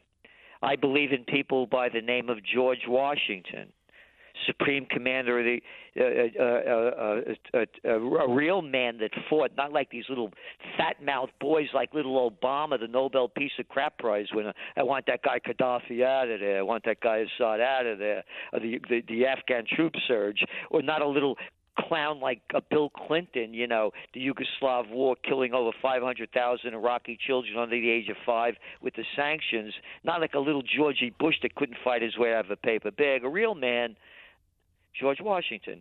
Read his farewell address. Warns the American people not to get involved in any foreign entanglements, particularly in Europe. These things have been going on for centuries.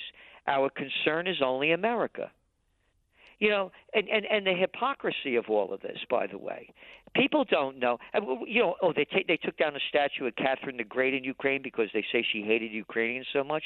Oh you mean Catherine the Great that goes back to 1750 a border war a border war between two countries that's been going since 1750 oh and you're telling me to get involved in it? Oh, and you know what everybody forgot, by the way? What a clown job happened when when Biden closed down and pulled out of Afghanistan, another again illegal war, and what a mess it was. But everybody forgot it. We're going to help the Ukrainians. We're going to bring freedom and democracy there. yeah, okay. I've heard this story. I think from the Vietnam War, on and on and on war. Look at all the people. Um, Eventually, we're going to get it right, I'm sure. We just got to keep trying. Oh yeah, and again, go back to Dwight D. Eisenhower, five-star general, Supreme Commander of the Allied Forces, two-term president. Farewell address, January seventeenth, nineteen sixty-one, warning the American people that the military-industrial complex is robbing the nation of the genius of the scientists, the sweat of the laborers, and the future of the children. Oh, and who's the guy playing our Secretary of Defense? Lloyd Austin. Oh, you mean loser Lloyd Austin? Oh, you did a great job in Iraq, you know? Oh, that guy. Oh, that guy. What was his last job? On the board of directors of Raytheon, the second largest defense contractor in the United States, who says, quote, we're going to weaken Russia. Who the hell are you to get involved in Russia? You want to go weaken Russia? Go. Hey, I'll tell you what we can make a lot of dough with this. We'll put it on. We'll, we'll, we'll do a broadcast. Putin against uh, uh, Lloyd Austin in the ring. All right, you want to go fight? Who are these clowns? And all of you people hanging up your your. I see more. I see more Ukrainian flags than American flags. Oh, that it drives me crazy. Don't get me and, started and here's on the that. other one. God bless America. What God you talking about? You tell me the God that loves murderous wars. Tell me the God. Tell me the God. What's your God that believes in war? You, you got me. I, I'm not mine, not one that I believe in. Now, uh, we'll talk with Gerald Celente. You can check out some of his work at trendsresearch.com. He also is doing a terrific podcast, which we're going to tell you about in a second. The latest on this Russia Ukraine situation seems to have to do with these, this grain deal. Russia was uh, continuing to export grain in order to avoid hunger, not just in Ukraine, but around the world. Then they decided, all right, well, if, since the West insists on using drones, to uh, keep trying to shoot us. We're going to stop doing that. Yesterday, they came out and said, all right, actually, we're not going to stop doing that. We're going to do a U turn on the grain deal and still continue to uh, send out this, this grain.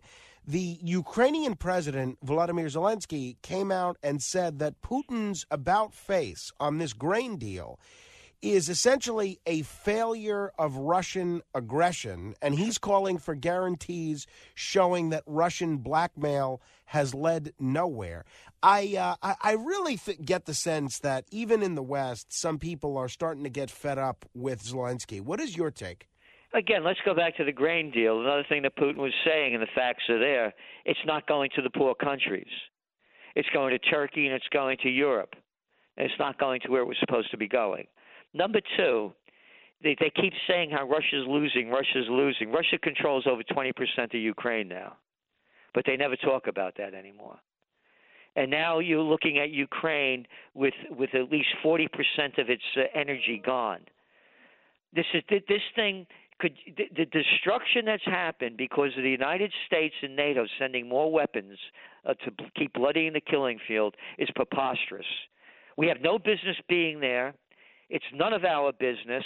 And and again, this has been going on between these two countries be over 300 years. And now let's go back to the Trends Journal. Sp- used to be a quarterly, now it's a weekly. Back in 2014, front page cover. The guy, you know, in tears. The United States overthrew the democratically elected government of Viktor Yanukovych. That the, in Ukraine, that the international observers said was a legal election.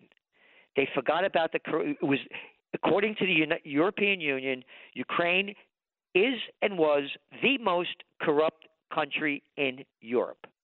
So they have this election again. Victoria Nuland, uh, under undersecretary under Obama, uh, in, in passing out cookies in Maidan Square, caught on caught on a cell phone talking to the ambassador at the time, Jeffrey Pyatt. F the EU, FU the EU, we're going to put Yats in there. This little clown Yatsenyuk after they when they overthrew the government. Google Victoria Nuland in in December 2013. The coup was in 2014. There she is in Washington D.C. with one chevron over one side of a, a, a big sign and the other sign Exxon Mobil. And she's saying how this is 2013 how the United States, you ready, has sent $5 billion to Ukraine, to non governmental organizations to bring democracy to Ukraine. The United States overthrew the government. Number two, when the when the when the war broke out and the war ended, they had a thing called the Minsk Agreement, designed by Germany and France both Ukraine and Russia signed it. The deal was the Donbass region, which is all Russian people, was going to be a separatist region, not separatist by law, but they would be left alone until this thing is is is solved. The Ukrainians killed over 14,000 people in Donbass, and this was going on even before, just before the Russian invasion. And by the way, I'm totally opposed to the invasion. Just to make of this course, clear. yeah, same here. Number number three, go back to Gorbachev and Reagan and Gorbachev and Bush Senior when the Soviet Union broke apart. The deal was finally, and when it did break apart, quote, NATO would not move one inch further. There were 16 NATO countries. Now there are 30. If if the Russians were up in Canada with missiles aimed at us, and the Chinese were down in in Mexico with missiles aimed at us. Oh, America would be so happy. Oh, it, would. Oh, we don't care. Oh, oh, and if and if the Russians were doing, you know, naval maneuvers off the coast of New York, and and the Chinese were out there in California, and oh, let's put the Iranians down in the Gulf of Mexico. oh, America would be so happy with that. Well, it's the military industrial complex. It's the warmongers in charge that have never stopped this in in, in since World War II. What do you think the United States should do going forward? Okay, what's done is done. Let's say uh, the uh, the president and the folks in his administration say, "All right, we clearly need to do something different. We're way too close to nuclear war." If you were in charge, what would you be doing with respect to this Russia-Ukraine situation prospectively? Listen, you guys should make a deal, especially you guys in Ukraine, because you're not going to win. You're not going to beat the Russians. Your country's getting destroyed. This is really stupid. You're going to have to make a deal here. Number two, if I was president, bring home the troops from the 800 bases overseas. What the hell are we doing in Okinawa? Oh, now we're going to fight the Chinese if they if they if was going on between China and Taiwan since what the Ming Dynasty? And and I bring home all the troops and I secure the homeland and I put the troops to re- rebuild our third world rotten infrastructure. Uh, uh, uh, taking a subway in New York is like a night in Calcutta. Look at the rotten roads. Look how this country's going down. That's what I would do. And you want to go to war? Very simple. Let the people vote. Because the the slimy little low life pieces of cowardly Congress who are supposed to vote to go to war according to the Constitution. I think it's uh, Article One or, or some one of them, uh, uh, eight something. Anyway, they have not done so since World War II. So, being that they're the cowards and they give the the the, the power to El Presidente, you want to go to war? Let the people vote. What, Let the people vote. We're the ones that pay for the war with our money and our lives. What are your predictions on where we go from here? It doesn't seem like it's going to go. We're going to go. Look, uh, you read the cover of the Trends Journal going back to February 22nd, two days before Russia invaded.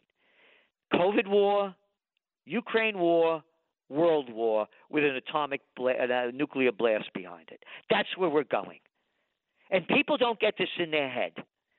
Suppose you were a Ukrainian. Look what your life is. This is an ancient history, World War II. Europe destroyed. Oh, and when I forgot World War One, that, that was only 20 years before then.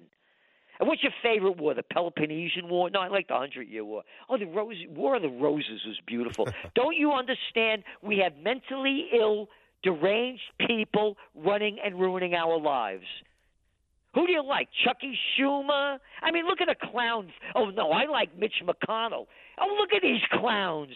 It's a freak show in front of everybody's eyes, and the freaks are, the freaks are running the show it's really to put it to say it's disappointing would be putting it uh, incredibly mildly.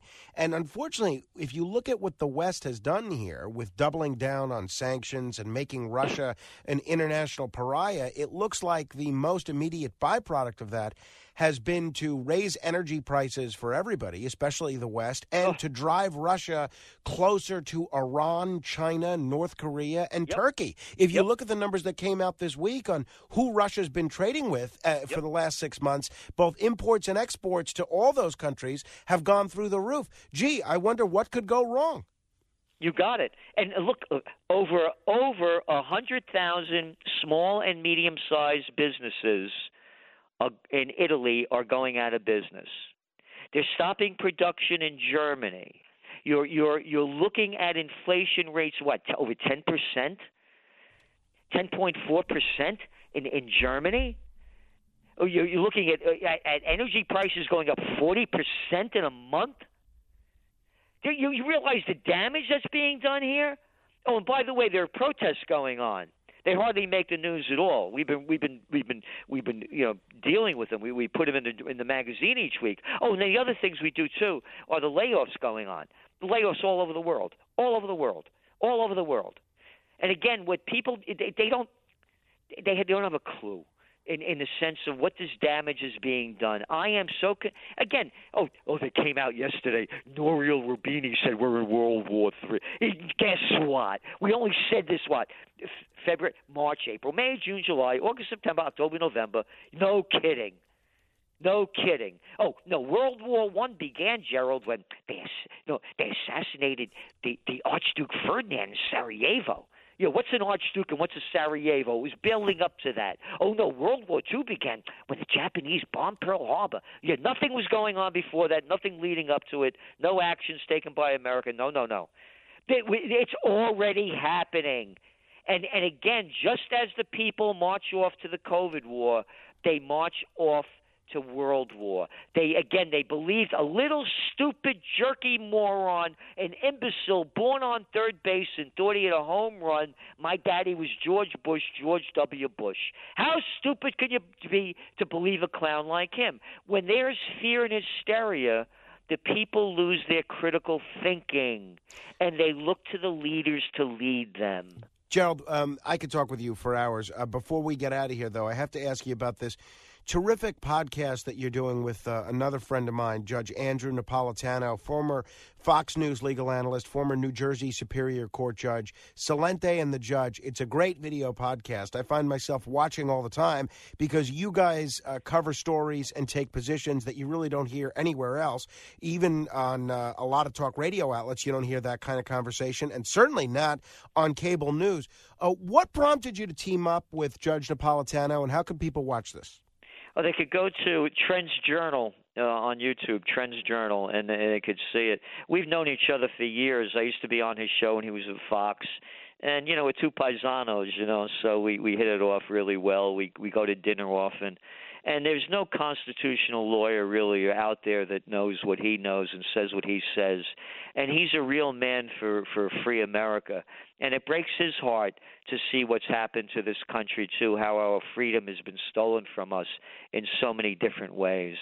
And that's what this is all about. You know, we're, we're this is America from the founding fathers, and and they've they've destroyed our Constitution, our Bill of Rights, and it's so, so terrible.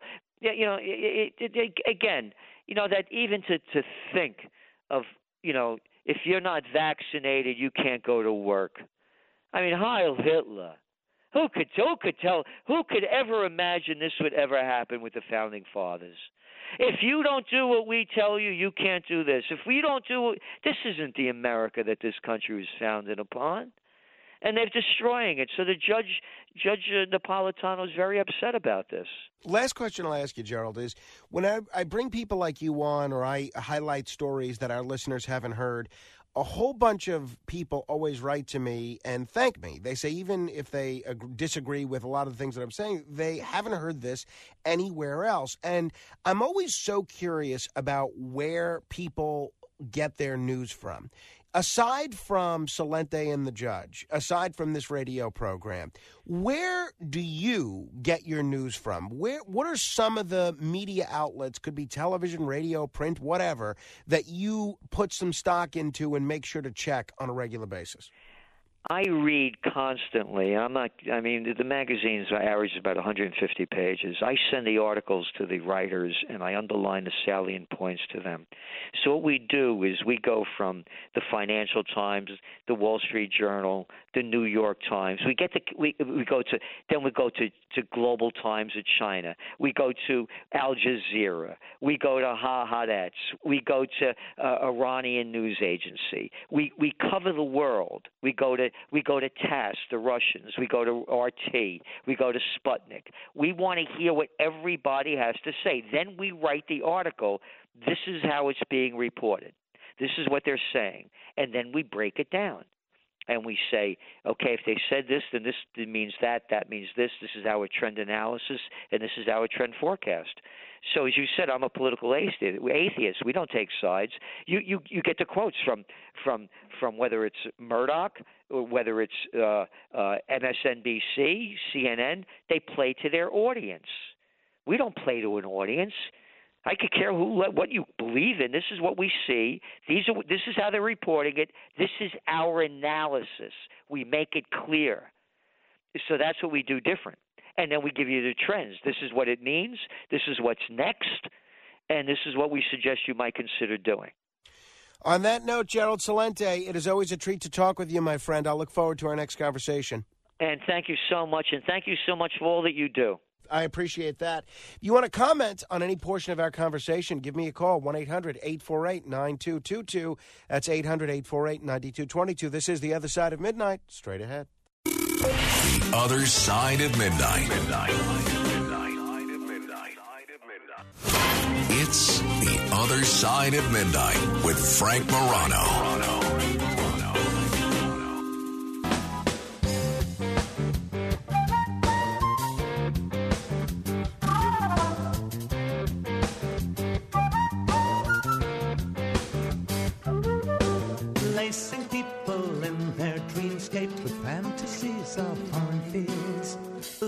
Spires all well appointed in off-season special fields.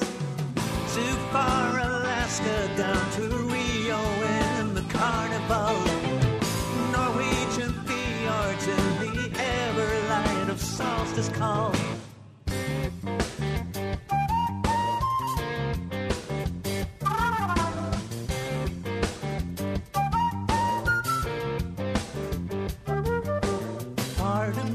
This is The Other Side of Midnight. I'm Frank Morano. We'll take your calls in a minute 800 848 9222, including still to come.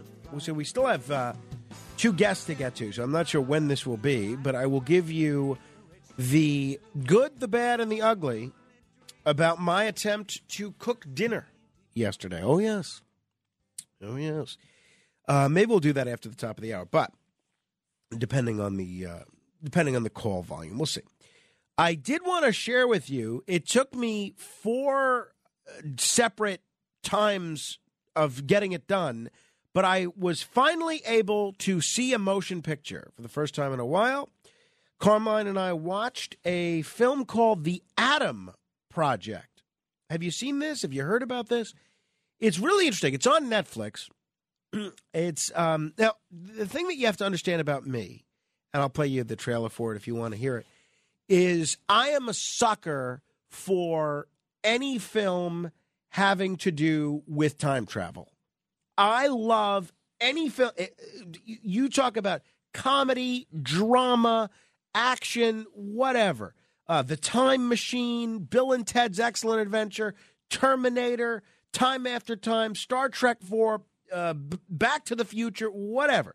I am a sucker for any film having to do with time travel. I've seen many of them. I don't want to say I've seen all of them, but I've seen a lot of them, and I love all of them. I, I just love them.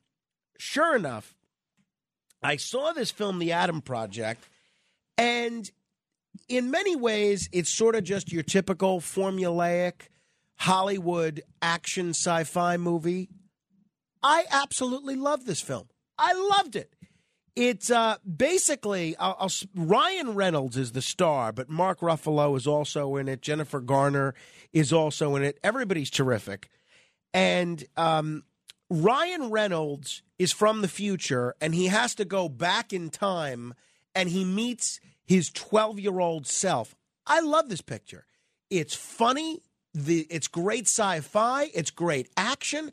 At times, it's dramatic. The acting is good. I mean, you've seen Ryan Reynolds like this a bunch of times before, but he's great. Uh, if you like Deadpool, you'll like his humor in this. It's really well done. Here's a, a trailer to uh, the Adam Project, which is on Netflix. Slow down? There's no one even following us. Don't look back. Look up.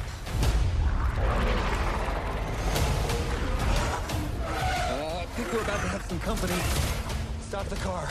What? What? Stop! Go, go, go, go, reverse!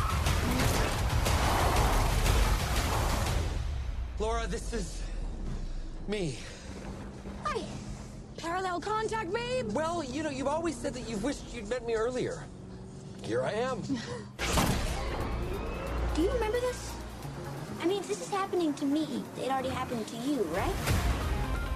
Unless it works more like a multiverse where each replicates an alternate A multiverse. My God, we watch too many movies. So Bunny 50. So that's uh, the, uh, the trailer uh, from the Adam Project. I really enjoyed it, though. Uh, I thought it was really well done. Uh, as I said, it, parts of it were funny, parts of it were dramatic. The action is great, the special effects were great. I didn't find the story to be predictable. I didn't. I couldn't tell you how it was uh, going to end. When when it started, unlike so many of these films. So it's it's available on Netflix for free if you subscribe to Netflix. I enjoyed it. Until next hour, in the words of the great Bob Barker, help control the pet population. Have your dog or cat spayed or neutered.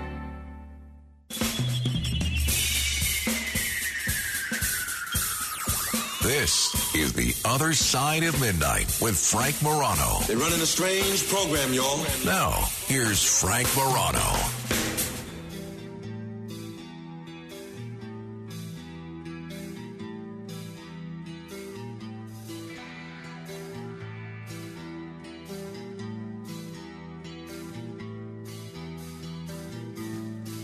Good morrow, everyone. This is The Other Side of Midnight. I'm Frank Morano. Well, I, I knew it would happen. I just did not think that it would happen this quickly. But sure enough, Hochul has been out Hochuled. That's right. Uh, uh, Governor Kathy Hochul, the governor of the state of New York, whose defining characteristic as governor seems to be buying um, votes with tax dollars and getting reaping the benefits of uh, those campaign contributions. Sure enough, it looks like her um, boondoggle of a deal for the Buffalo Bills has been eclipsed. It is wild, but it is happening. The Tennessee Titans Stadium is going to get even more in public money than the $850 million headed to the Buffalo Bills. Now, I don't want to go through the whole Buffalo Bills deal again, uh, but I spent a lot of time on it at the time that we, you know, at the time this was finalized. Essentially, the taxpayers of the state of New York and the taxpayers in Erie County were forced to foot the bill for a private business like the Buffalo Bills to get wealthy with and I didn't think it was right. And I have to say, this latest stadium project, I find just as reprehensible. And I'm talking about it now because this is clearly, these aren't one offs. This is the continuation of a trend where public money goes to private millionaires and billionaires, or as Bernie Sanders would say, millionaires and billionaires and they get to get even more wealthy in facilities you're building for them. And we used to call this corporate welfare or crony capitalism. Now, I, I don't know what we call it. I guess we call it the cost of doing business. But the Tennessee Titans are closing in on an agreement for a new stadium. And the city of Nashville and the state of Tennessee could be pumping in, are you ready for this? Up to 1.26 billion dollars. It's more money than I almost won in Powerball. More than 1.26 billion dollars in public money for what will reportedly be between a $2.1 billion and $2.2 billion project to build a domed stadium. And that would exceed if this goes through the approximately 850 million dollars in public funds earmarked for the uh, soon to be open air stadium in Orchard Park. But a per- as a percentage of the total cost, the public funding for both stadiums projects is roughly equal. It's around 61% for the Bills and 60% for the Titans. Before the Bills deal, the high mark for public funding was set by the $750 million in taxpayer money going towards Allegiant Stadium, the home of the Las Vegas Raiders. Now, I'm a sports fan, and I think it's great to be able to uh, have a team stay where where the hometown fans really want them. I'm also a guy that recognizes that when you have big stadiums like this, that creates a lot of jobs. It means construction jobs. It means jobs for the valet parker. It means jobs for the guy that sells the beer and the guy that sells the hot dogs and uh, all sorts of other jobs that uh, come with big stadium projects like this. That being said, I see these projects and it makes me want to gag it makes me want to gag. A billion dollars here, a billion dollars there. Well, a billion here, a billion there. Pretty soon you're going to be talking real money. Think of what could be done with a billion dollars. Think of all the bologna sandwiches that could be given to the homeless. Think of all the health care uh, that could be provided to people that can't afford health care. Think of the um, uh, money for veteran housing, for homeless veterans. Think of the suicide prevention that could be done for veterans that are struggling with things like uh, depression. And we really want to say that the best use of public money to the tune of a billion dollars is to build a sports stadium. Look, I, I am uh, I'm a Met fan, but if the Mets were to say to the city of New York or the state of New York, you know what? Give us a billion dollars of taxpayer money, or we're leaving. We're going to California like the Dodgers and Giants did. You know what I'd say? Good riddance. Good riddance. You don't want to be here. We don't want you. We don't, as taxpayers, need to give you a billion dollars that you can then rake in hundreds of millions of dollars that the public doesn't get. You get it. I hate this. I absolutely hate it. And now, uh, the problem with what Hochul did and what the Raiders did in Vegas is it widened the Overton window of what's considered acceptable. It used to be if you were a private sector a sports team owner, whether it's James Dolan and the Knicks, whether it's the Buffalo Bills ownership, whether it's uh, the Las Vegas Raiders ownership, you were able to be shamed. Now, these owners have no shame. You're spending a billion dollars for these sports stadiums. What are you getting in return?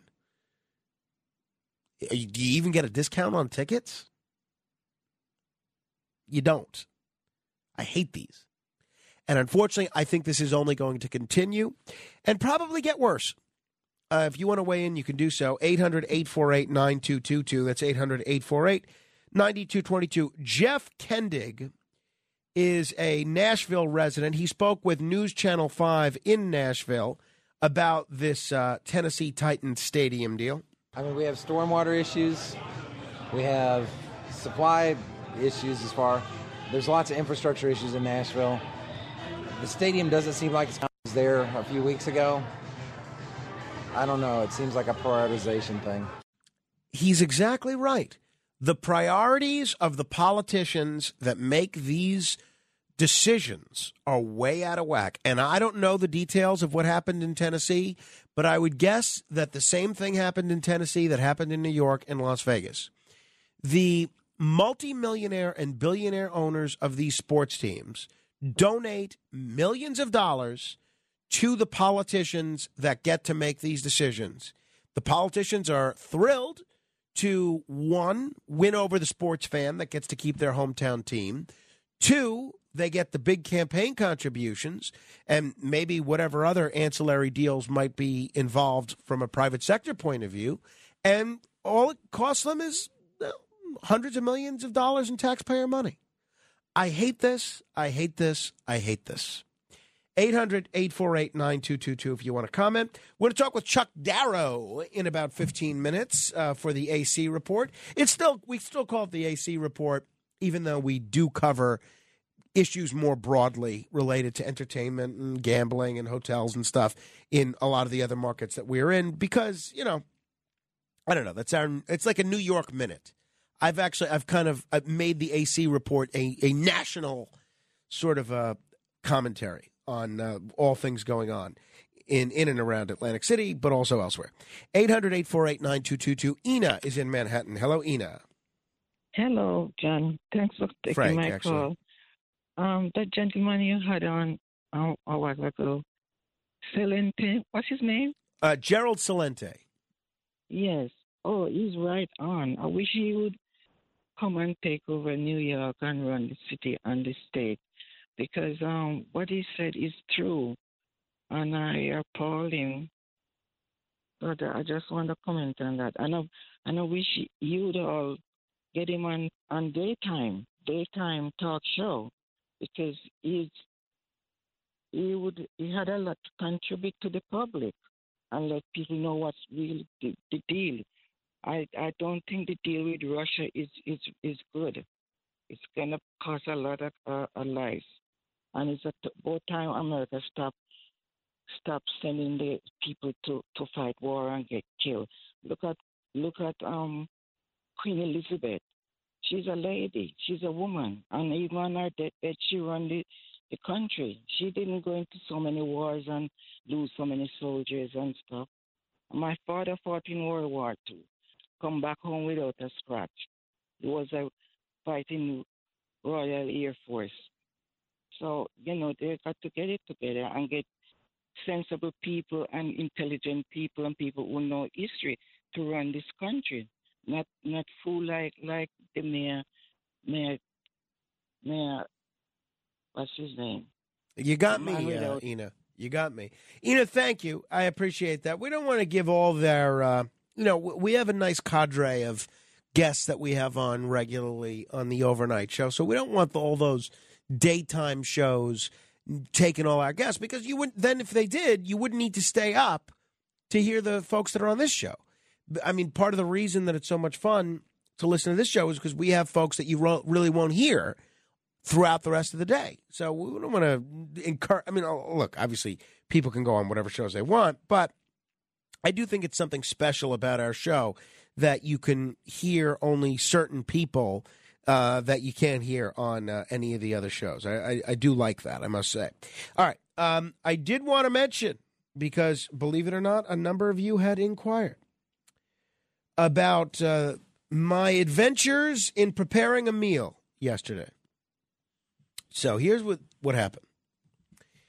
Rachel, um, my wife Rachel, got you know a little annoyed with me kind of bristling by saying I don't cook when whenever she says that I don't cook. I do cook. I I mean I can cook. I just choose not to. And so she said, "Well, maybe one day next week." She had this conversation with me last week. You can make dinner for Carmine and me, and this way I won't be able to say that anymore. Great idea. Okay. This is definitely one of those ideas that sounded much better in concept than in practice. But, uh, and she said, you know what that involves? That means you're going to have to go to the grocery store and get all the ingredients for whatever it is you're making. Great, honey. No problem. And then she remarks to me, maybe about 15 minutes before I leave for the grocery store yesterday, I'm also going to give you, um, ask you to pick up a couple of other things that we need that we're out of eggs and one or, one or two other things, trash bags. Great, fine, okay. So, uh, obviously, my I had two missions yesterday. One was to buy a Powerball ticket, and if you're just tuning in, it looks like I did not win the Powerball. Spent twenty dollars on tickets, did not win. And two was this this thing, and it's funny. You know how you have stress dreams about uh, taking a test or uh, showing up late for work. In my case, the stress dream is always showing up late for the radio show and oversleeping. But yesterday, when I was asleep, I was having stress dreams about cooking dinner, about that it wouldn't go well, they wouldn't have any of the ingredients, that I would ruin the dinner, whatever the case may be. So I wake up. First thing I do is do a beeline to my voluminous library of books. I have uh, I have a book collection which is just phenomenal, and um, I think uh, you know who, who my heirs, if they have money, and the money's not used to keep me fri- cryogenically frozen, they could start a library with my books. They call it the Morano Library, right? So anyway, I go to all the cookbooks on my shelf, and I said, "All right, you know, I'll make a couple of different courses. I'll take one recipe from this cookbook, one recipe from that cookbook, one from this." So I gather a couple of my favorite cookbooks. First one I reach for is the Ralph Nader family cookbook, which I've made some stuff before in, and it's good. And it's based on recipes from his parents' restaurant. We've talked about it when he was on the show. It's great stuff in there. So I said, you know what? I'll make the first course one of the things that's in there. So I look through there and I said, what looks simple? And they have a recipe for lentil soybean soup. And it says right underneath the title a simple, satisfying dish. I said, That's great. That's what I need. I need simple and satisfying. So I, ca- I take a photograph of that and I put it on my phone to be ready to go get the uh, ingredients. Okay. Then what am I going to do? Let me look through. I have a, a cookbook that was written by Paul Sorvino and his wife. Pasta Pinot, uh, Pasta Pinot and Parties or something. I don't know. It's good. It's a good book. It's entertainingly written too. So I said, let me look through there. Uh, my wife doesn't eat meat, so let me pick either a pasta dish or a fish or something. And it looked like they had a pretty good recipe for grilled swordfish. So I say, my wife's working in her office, and I'm going through these books and entertaining Carmine at the same time. And so I shout to my wife, who's in her office, I say, Honey, do you eat swordfish? And she replies, I think so. I said, hmm, that's a big risk. If she's not sure she's going to eat swordfish, do I really want to make the swordfish recipe in this book and risk her not eating it? It's a big risk. So, but I but I want to take something that I'm going to have to make a side. So I look at one of the other recipes. They have a nice recipe for broccoli rabe. I said I take a snapshot of that broccoli rabe recipe. They call it in the book um, roasted broccoli rabe with garlic. Perfect. Perfect. Okay. Then I feel like I'm on a roll now. Uh, David Burke, the celebrity chef David Burke, he's got a cookbook that he gave me that he signed to me, which was very nice. I go through this book and I look through all the fish recipes, and there's some great stuff in there. And very quickly, I realized that every single recipe in this book is beyond my capability. I mean, he's talking about uh, ginger purees, and there's there's all sorts of stuff that you have to make before you can even make the food. I said, "Whoa, whoa!" And then I find another cookbook, and I don't remember the name of it, but it didn't really have an author. It wasn't a celebrity author or something. And uh, it's it's basically a simple cookbook. It's I forget what it's called, but it's a, a cookbook that's designed for a whole bunch of simple recipes. And they have a recipe for herb crusted cod. Preparation time 10 minutes, cooking time 15 to 20 minutes. Great. So now I am thinking this is going surprisingly well. Meanwhile, keep in mind, I haven't done anything yet. All I've done is select recipes and in my brain budgeted the time. That's all. So I said, all right, well, I wasn't going to make dessert. But now that I have such a handle on the first course and the entree, I'm going to go out and pick a dessert recipe too. So I have this this cookbook, and uh, I actually bought it as an adult, but it's similar to a cookbook I had as a kid. It's a superhero cookbook. So I said, let me pick a dessert from this superhero cookbook. And I like this superhero cookbook because they're all recipes that is basically uh, for food that you can make as a child or food that's designed to be made for children. So I um, find the plastic man pudding. The stretchy, colorful coating on this dessert makes it just the right after dinner treat for Plastic Man. Great. So, say goodbye to my wife. She says, All right, uh, how do you want me to give you the list of things that you need to pick up at the grocery store? However you want it. Great, I'll text it to you. So she texts me. I take Carmine in tow, but I didn't think I had any cash. So I said, All right, I'm going to have to stop at the bank and get some cash so I could buy my Powerball tickets first. So Carmine and I stop at the bank because for whatever reason I'm having a difficult time with my ATM card currently. It replaced it, and since it replaced it, I can't use it. It's it's a, it's a big to do. That's a story for another day. Whatever. So I go to the bank, get twenty dollars, got my twenty dollars in cash, head on over to the grocery store, and um, my wife tells me there's gar- there's uh, shopping bags, there's reusable shopping bags in the trunk. Great. So I know that the ingredients I'm purchasing, it's not going to take a lot, and I I haven't looked at her text message yet, but I know that um, she said I'm only going to get a couple of things. So I grab two of the two shopping bags. There's ten back there. I grab two shopping bags, and I'm holding Carmine. I put him in the the grocery cart, and um, we're we got a parking spot very far away from the grocery store, and I start wheeling him to the grocery store, and somebody in the parking lot stops us. And because you know he's a very handsome child, so people are always eager to stop him and say hello to him and compliment me and you know and him and everything. And we get into a small talk conversation with this lady, and that's that. And then we are approaching the threshold of the grocery store, and I look at the text message my wife has sent me, the SMS text message, and I see she sent me a lot of stuff. She sent me a whole grocery list, a whole shopping list. I, I mean, she's sending me uh, trash bags, eggs, egg whites, bananas, granola. I mean, it's a whole bunch of things on here. So now I'm just panicked, and I'm I'm now aware that the fact that she has only that she, that I have to pick up avocados, single select bananas, granola, eggs, egg whites, cottage cheese, fat-free, sugar-free yogurt, canned cannelloni beans, canned carrots, canned corn, peanut butter, whole grain bread, sugar-free vitamin water, bubbly, Scott 1000 toilet paper, drawstring 13-gallon trash bags, and frozen Morningstar chicken patties. I have to pick up all that before I get any of my ingredients. I now know I don't have enough bags. So I think about do I walk all the way back to the car to get the additional reusable shopping bags? Ultimately, I don't want to get caught in the small talk conversation with that lady again in the parking lot.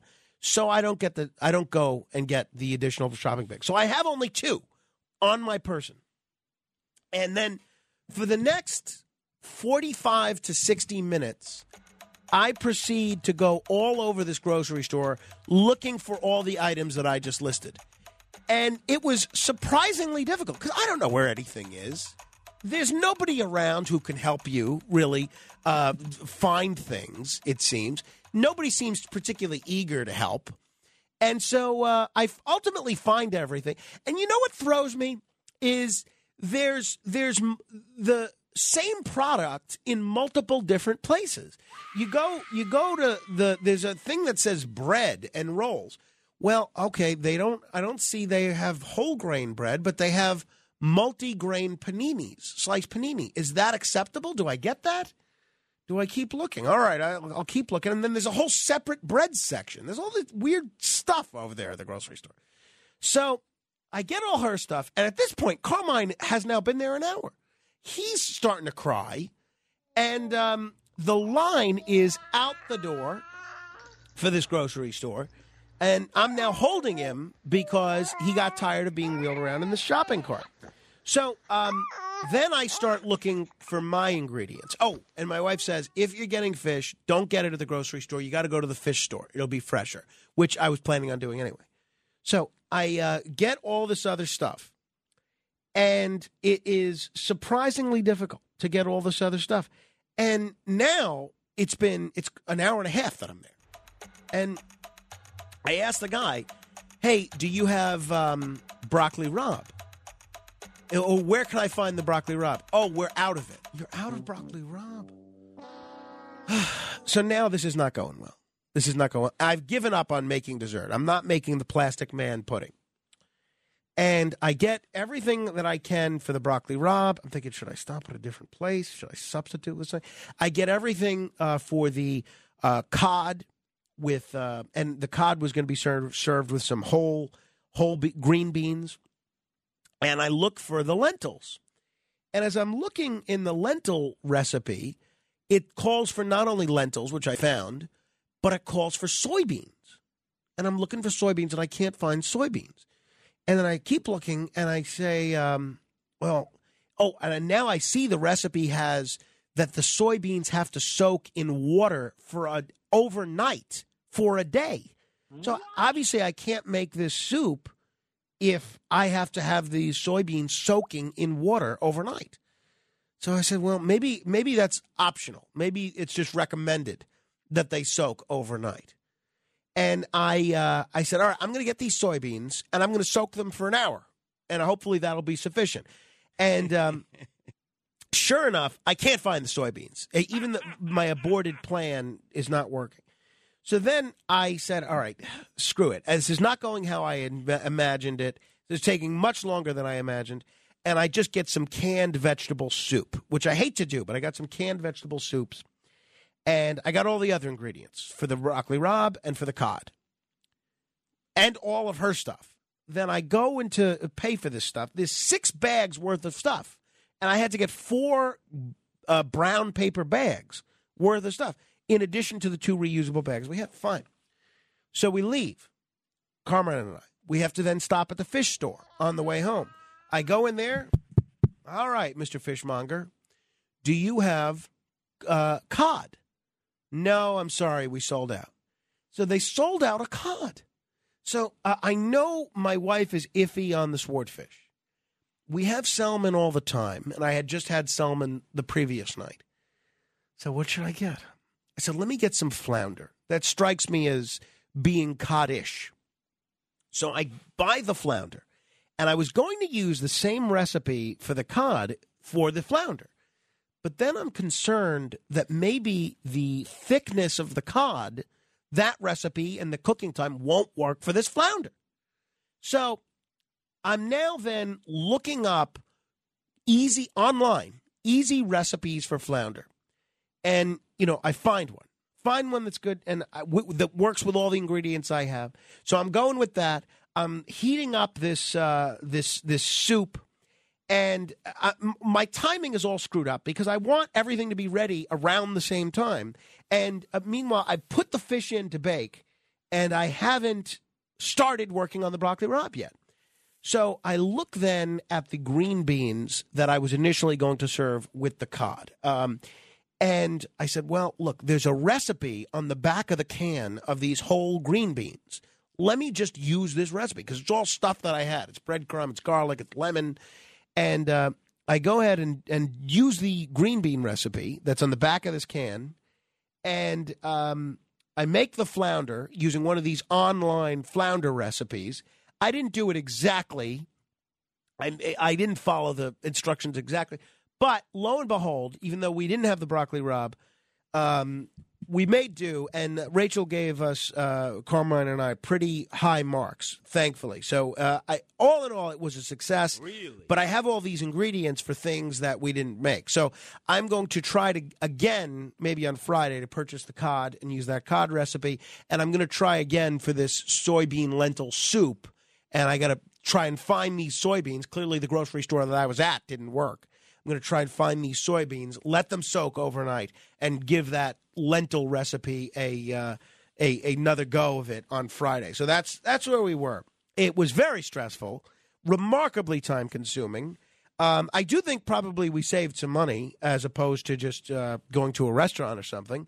But um, it, all in all, it was a happy ending because Rachel had minimal complaints.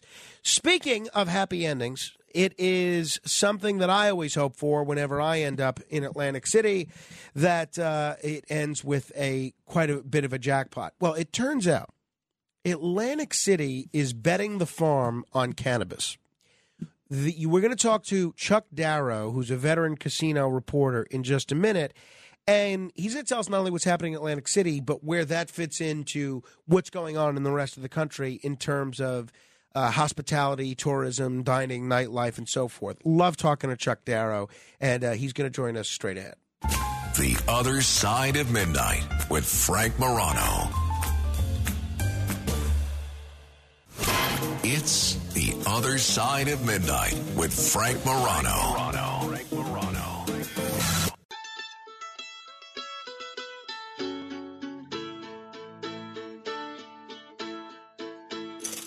This is the AC Report.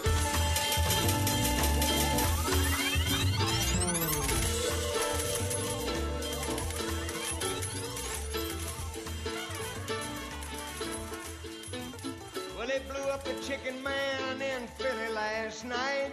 And they blew up his house, too. Down on the boardwalk, they're ready for a fight. Gonna see what them racket boys can do. Now there's trouble busting in from out of state, and the DA can't get no relief. Gonna be a rumble on the promenade, and the gambling commissioner's hanging on by the skin of his teeth. Everything dies, baby, everything that dies someday comes back. Put your makeup on, your hair up pretty, and meet me tonight in Atlantic City. This is The Other Side of Midnight. I'm Frank Morano. Time for our weekly look at one of the most interesting communities in the world, Atlantic City, New Jersey. And I can't think of a better person to look at it with than Chuck Darrow, veteran journalist who has covered the casino industry for many years. Currently, he's writing for BettorsInsiders.com and Sun newspapers of South Jersey. Chuck, it is great to talk with you. It has been way too long. Oh man, has it been way too long? And uh, top of the morning to you and uh, your listeners and our listeners. Absolutely, thank you. Great Hey, to be back. Uh, it is great to have you back. Uh, so, the last time I was in Atlantic City, it had just been announced that uh, Joe Lupo, the uh, the Grand Poobah over at uh, Hard Rock, was going to be moving on uh, to manage a, I think, a property in Nevada. And uh, I know they have a new CEO, and the Tropicana Casino in Atlantic City has a new CEO. Who are these guys? Who are the new CEOs? What does it mean for the people that visit Atlantic City? Well, um, that probably remains to be seen. Um, certainly, the more significant post is that of CEO at Hard Rock, which is, um, you know, arguably uh, the uh, top tier or the, or the you know the prime the premier uh, property in casino hotel property in Atlantic City these days. They have done a spectacular job um, since it reopened. Of course, it was the uh, Trump Taj Mahal for 20, what, about 24 years, I guess. I'm not very good at math, especially at this hour of the morning. but, um, you know, it was really beat up and had gone to seed, as they say. And uh, Hard Rock, and actually Hard Rock International, the Seminole um, Indian tribe out of South Florida, uh, which uh, owns the Hard Rock brand, Hard Rock International brand, that is. And they swooped in with, oh, 500 or so million dollars and literally transformed that property into a real jewel uh, with an emphasis on entertainment, you know, for what, 50, let's see, 2000, once again, math, about 20 years almost, close to 20 years, Borgata was absolutely the entertainment capital of um, Atlantic of Atlantic City, and really to some degree the East Coast outside of uh, New York City, probably. And uh, today, I think the argument can be made that there are more A-list headliners, not to mention all the other entertainment they have at, at Hard Rock. But the point is that that was all the doing of Joe Lupo, who has um, flown the coop and is, uh, I guess, at this point ensconced on the strip in Las Vegas, where he is the CEO of what will ultimately be the Hard Rock Hotel Casino out there. It is now the Mirage, and uh, one of the controversial parts of that plan, though I don't believe Joe had anything to, directly to do with it. I think the decision was made before they appointed him to that position. They are demolishing the iconic Mirage Volcano in Oh. order to build another guitar shaped hotel tower like the one they have at their flagship property in Hollywood. Was the Mirage owned by the Wynn Corporation or or uh, it was the Mirage Corporation? They were their own thing. No, it was it, it was built by Steve Wynn, and it was truly a game changer. Uh, in that it was the property that turned the casino business, which generally was all about casino revenue, and everything else pretty much was comped as long as a player was playing. And the Mirage really was the the property that turned the gaming industry into a cash business to a large degree. Was it a surprise that uh, that they would sell uh, such an iconic casino? uh, well, let's yeah. Well, let me get to that. Um, no, the, it, the Mirage um, has, I believe, for many years been an MGM property. Ah, I see. yeah, they MGM got it from Steve Wynn built it, and uh, it became um, yeah, I think I, I'm almost positive it was uh, you know most recently an MGM property, and because Steve Wynn, of course, had to get out of the business because of uh, allegations of uh, sexual misconduct with employees.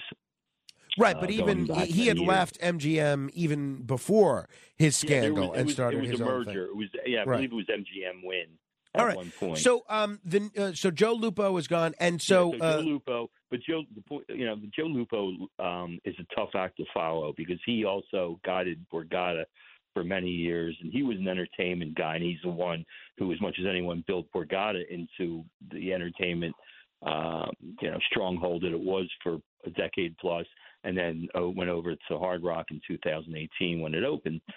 And um, his successor is a gentleman named Anthony LaFranca, and uh, it's yeah, I, I, I believe that Joe left kind of oh he left legacy to be sure, but it certainly was a very successful game plan.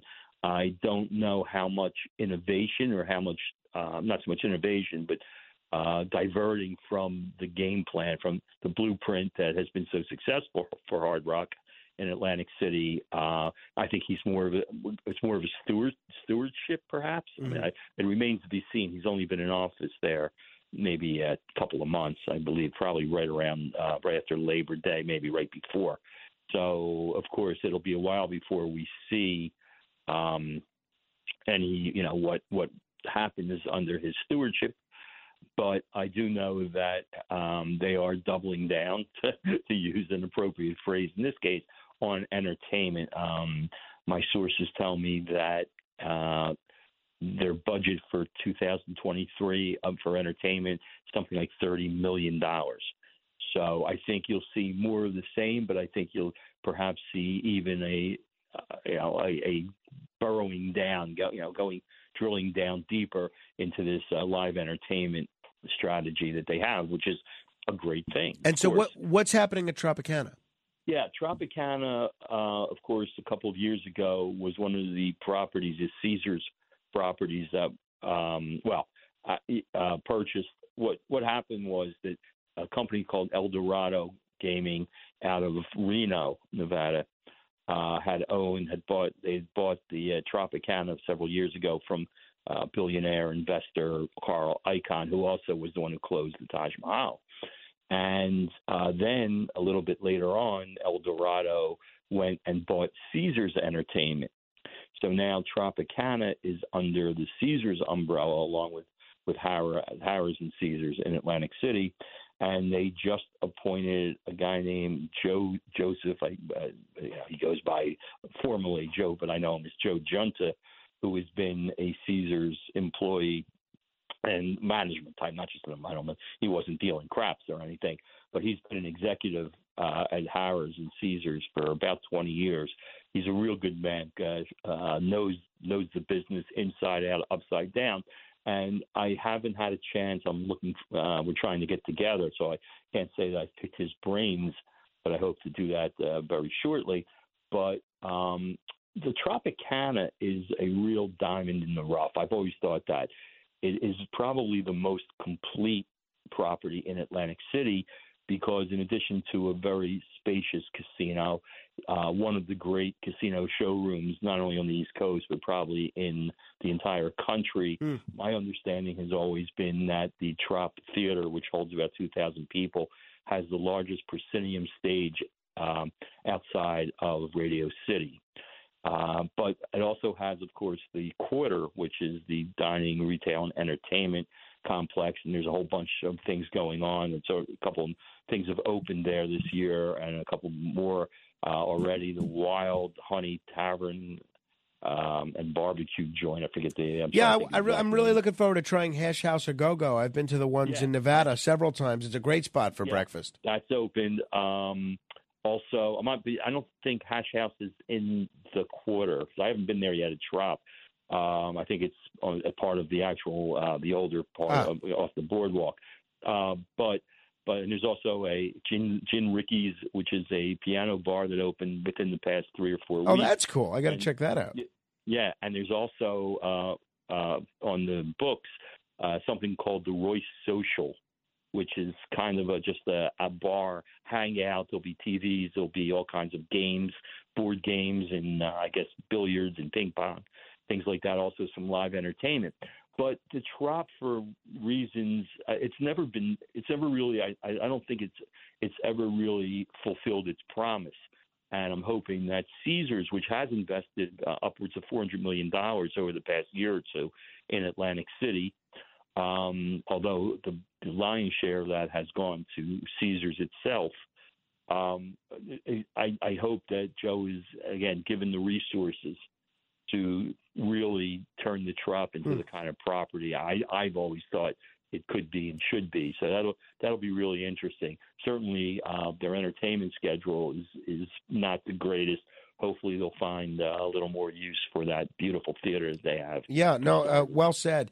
Um, uh, uh, you know, fingers crossed for for everybody's sake, especially his. Uh, speaking of other properties owned by Caesars, obviously their namesake is Caesars. Uh, Caesars is doing the same sort of investment in terms of rehabilitating and modernizing their property that a lot of the other properties in Atlantic City are doing. They're adding a Gordon Ramsay's Hell's Kitchen, and I'm embarrassed to say this as a New Yorker, but I've never been to the Nobu in Manhattan. They're adding a Nobu at Caesars as well. When what when are they slated to open? Well, okay, so so Hell's not Hell's Kitchen has actually been open for I guess since sometime in September, and I haven't been there yet, but that will uh, end tomorrow night. I, I uh, have been invited to the media event there tomorrow night, so looking forward to that. And they are taking, uh, I guess, about a week or so ago, they began taking reservations for Nobu, which indicates that the opening, a soft opening, will is imminent. Uh, I would be surprised if another you know week from or so from today uh, it wasn't up and running. But the what's really interesting about the Nobu project and the partnership, and Nobu, of course, is um, owned and operated by the hospitality company, um, whose partnership includes Robert De Niro. So we're you know, hoping everybody's hoping that Bob, as as you know, as we call him, right. Uh, but no, we're hoping that that you know everybody's hoping that he will make an appearance at some point. But that this is only phase one of the Nobuization of Caesars because as we speak, work is being done on I believe probably the top four floors of the uh, main hotel tower at Caesars, the Centurion Tower, which will be turned into a super high end Nobu hotel. So kind of a hotel Oh. in a hotel. Well, that, that's kind of the same concept with the Borgata and the Water Club, right? It is, Yes and no. Yes, I mean, I mean, ultimately, I would say that that's a pretty a pretty fair assessment. The only difference is that Water Club is an actual. Um, it's it's it's pr- a property unto itself. It's its own tower. I see. That is apart because yeah, uh, technically and, sort of philosophically, you could spend two or three nights or whatever at Water Club and never really set foot inside Borgata. Gotcha. Well, that's that's certainly true. W- Yeah. We We're talking with Chuck Darrow. Uh, he's been a veteran journalist covering this sort of thing for a long time. You could read him at bettorsinsiders.com or any of the Sun newspapers of South Jersey. And uh, uh, Chuck, I've noticed, I was in Atlantic City maybe three or four weeks ago, and I noticed walking the boardwalk, you really are just blown away by the stench of marijuana. And I know that uh, recreational cannabis is the way New York and New Jersey and a bunch of other places are going. It was the case in uh, Nevada when I was out there last year. What does this mean for the future of Atlantic City and the region economically?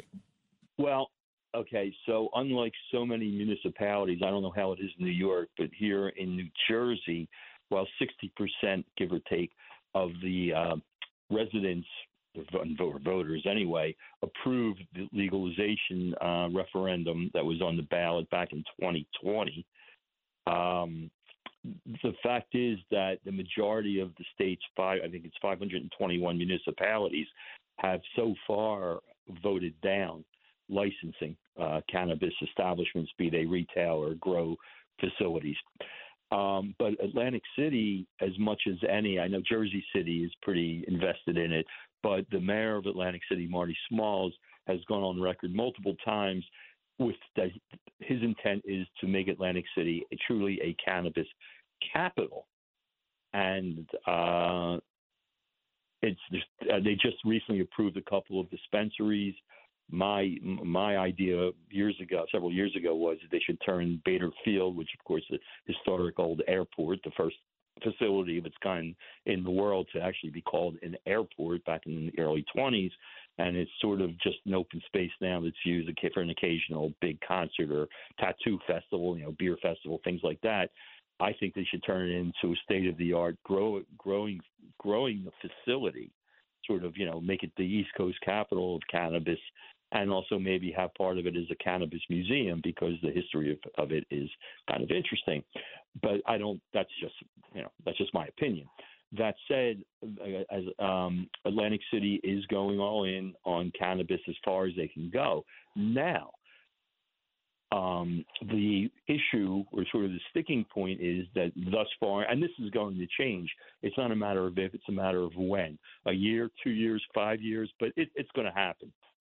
But right now, there is a great reluctance in the in the gaming industry in Atlantic City to get involved with this. Hmm. And you know, the to me the opportunities are, are I don't know if they're endless, but they're certainly uh, varied clearly, I mean, it would make great sense to sort of for a casino to open up some sort of Willie Nelson branded country and western Oh, sure. and consumption lounge. Um, you know, if you want to partner with Snoop Dogg, uh, you know, there's all these celebrity, you know, uh, celebrities who are getting into the cannabis industry, and it just seems natural. You know, um, I'm, or I'm sure you're aware that having chefs you know, famous chefs, the Bobby Flays and Wolfgang Pucks of the world, come in and cook dinner for their uh, premium players Yeah. uh, or high rollers, if you will, is an, an old established tradition, not only in Atlantic City but casinos throughout the country. And I, I, uh, Vice, the Vice Network on cable a year or two ago actually had a whole series. I think it was called Cooking with. I know it was called Bong, B O N G Appetit. And Oh, it was boy. basically a cooking show, except everything that was cooked was infused with cannabis. That, that's wild. You're right. There's no shortage of opportunity. Hey, Chuck, we're going to have to leave it there. The next time we talk, uh, you got to give us a review of. Uh, I understand AEW Wrestling is coming back to Boardwalk Hall with uh, Mike Tyson as one of the people that's going to be doing some commentary. So you got to keep your uh, eyes and ears open for Iron Mike and his return to Atlantic City. He's had some uh, historic hi- historic mm, uh, moments in Atlantic City, that's for sure. Chuck Darrow will be reading you in bettorsinsider.com. Thanks so much for the time this morning. Hey, anytime, you know that. Uh, I love it. Uh, if you want to comment on any portion of our discussion, you're welcome to give me a call. 800 848 9222. That's 800 848 9222. Straight ahead. The other side of midnight. It's the other side of midnight with Frank Morano.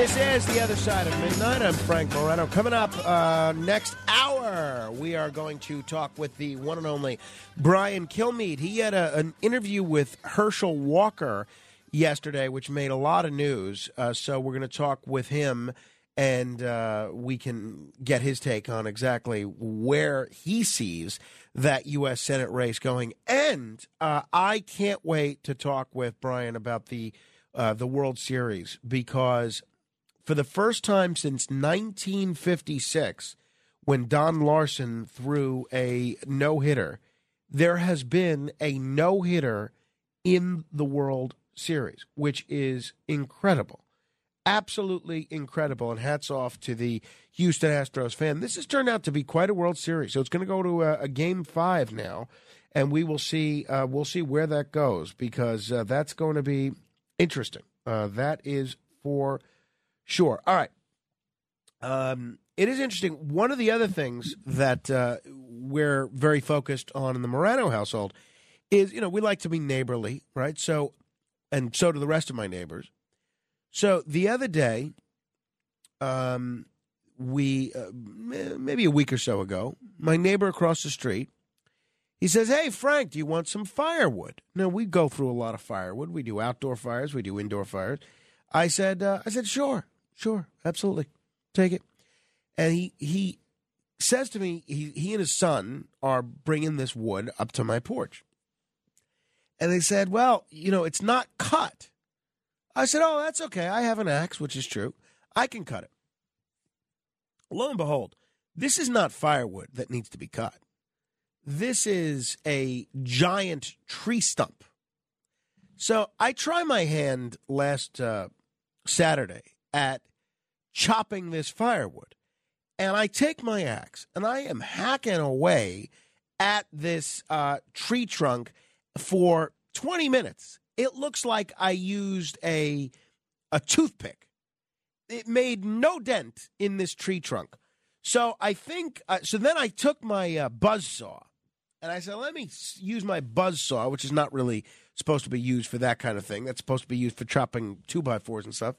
And immediately when I start using it, sawdust starts flying everywhere. And uh, and Rachel says, "Well, don't you think you should put some goggles on?" Now I'm covered in sawdust, obviously. So I pause, and I said, "You know what? Not only am I going to go out and purchase some goggles so that this sawdust doesn't douse my eyes, I'm going to go borrow a chainsaw." So that's today's project: a chainsaw and goggles. Hopefully, it takes less time than dinner did. Your influence counts, so use it. This is The Other Side of Midnight with Frank Morano. They're running a strange program, y'all. Now, here's Frank Morano.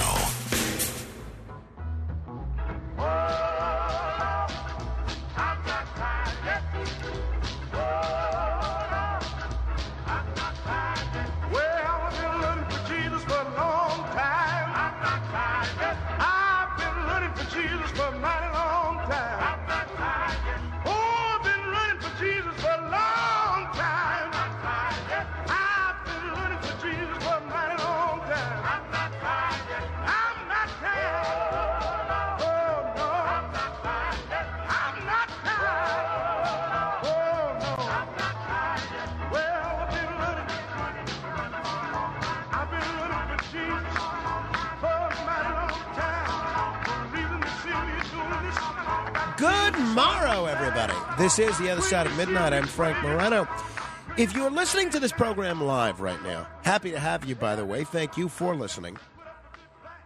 Then that makes you in the minority. Because do you know what the rest of the people in this time zone are doing right now? They're sleeping. And you're either listening to me because you work odd hours like I do, or because you can't sleep, or because you're making the wise decision to delay sleep, or so that you could hear me, or because you know any of the a number of other circumstances lead you to be awake at this time. We are constantly reminded by mattress and bedding companies that we spend about a third of our lives in bed. So the exact composition of our little nighttime cocoon is very important. Mike Lindell from the My Pillow Company is always talking about this. He's got the Giza bed sheets. He's got the pillow itself. He's got also the, the mattress topper. Puts a lot of effort into making sure people can sleep comfortably. And I've noticed that the act of how we sleep is very subjective. Someone may prefer a uh, a, a down pillow. Uh, someone else may like a uh, memory foam pillow. Someone else might like a my pillow, right? But now we are entering a whole new era in terms of making beds. Do you remember millennials? Millennials are the people that supposedly killed off milk. They supposedly killed off telephone calls. They killed off a bunch of things that were part of society for a long time. Well, now there is a huge debate about how we're sleeping because the millennials, or as I, I love when people call them the millenniums, but the millennials are in the process of redefining how people make their bed. And it all has to do with the latest betting debate. It's been covered by the Wall Street Journal and a bunch of other places. The flat top sheet. To its fans, the top sheet is an essential part of a made bed, a crisp, clean buffer between the body and the blanket. I have to tell you, I love it. I am a top sheet person. I love that top sheet. Sometimes, especially during the summer, I, I toss off the blanket. I just put that top sheet on. I love it. But to its detractors, that same top sheet is a superfluous distraction that's a pain to arrange in the morning and annoyingly bunches around one's feet at night. You know, that's also true. Uh, before I lived with my wife, I think maybe, yeah, I, I'm going to say, before I lived with my wife, I never made my bed. I think I made my bed, uh, no exaggeration, in my entire life, 30 times before I moved in my, with my wife. Rachel, she is a making bed proponent. And now, so now I make an effort to make the bed or at least put a blanket over the uh, sheet because the cats go in there and I don't want the cats to get cat hair all over our sheets, top or otherwise. And I apologize, I still have this bit of a cold that I'm sure you hear. I'm on, it's on its last legs, though. I should be back to normal by tomorrow. But where do you stand on the top sheet? Because the top sheet's detractors view it as just a waste. Worse than a waste, they view it as a hindrance. But the folks that, like me, enjoy that top sheet, we really enjoy that top sheet. And uh, so the Wall Street Journal explored the generational divide on this question. More traditional Generation X and baby boomers defend the top sheet. Millennials and Gen Z are kicking it off. Uh, the Wall Street Journal reporter that did this article, Rory Satran, she talks about how in her own family, that's true. Her baby boomer parents still make the bed with a top sheet. She does not use one. Suzanne Dewan, the founder and interior designer of Maison Maison Design in Houston, said, I'm sure it's generational. And her bedscapes for both clients and herself over the years are proper starched perfection with pleated bed skirts and throw pillows. But recently, her clients' high school and college age children have been requesting no top sheet arrangements for their beds. And uh, you remember that line? I'm sorry I didn't pull the audio, but you remember that line in When Harry Met Sally? Uh, when it's clear that Sally does not use a top sheet. And I think she asks Harry when she calls him, Do you use a top sheet? Um, the arguments for the top sheet are, and this is what this woman that's quoted in the journal says, that it's more sanitary. and that's what I think we go with in our household because you don't want to have to launder these high end duvet covers every week. It's also more economical if you're not always washing the blanket or the quilt or the duvet covers. If you're spending $3,500 on a monogrammed duvet cover with all this beautiful embroidery, you certainly don't want to send that to the laundry every week. But not everyone has such elegant bedding. More and more, easy peasy direct to consumer sheet companies are offering no top sheet bedding bundles to address this burgeoning demographic. So uh, I'd love to know one, where you come down on this. Are you pro top sheet or anti top sheet? And two, do you think it is generational? And I have to wonder why, if it is generational, why? Why did the millennials and the Gen Zers all of a sudden say, you know what? We've been sleeping this way for 100 years. Our parents, our grandparents, they all used the top sheet. We're not doing it anymore. What, what brings about that decision?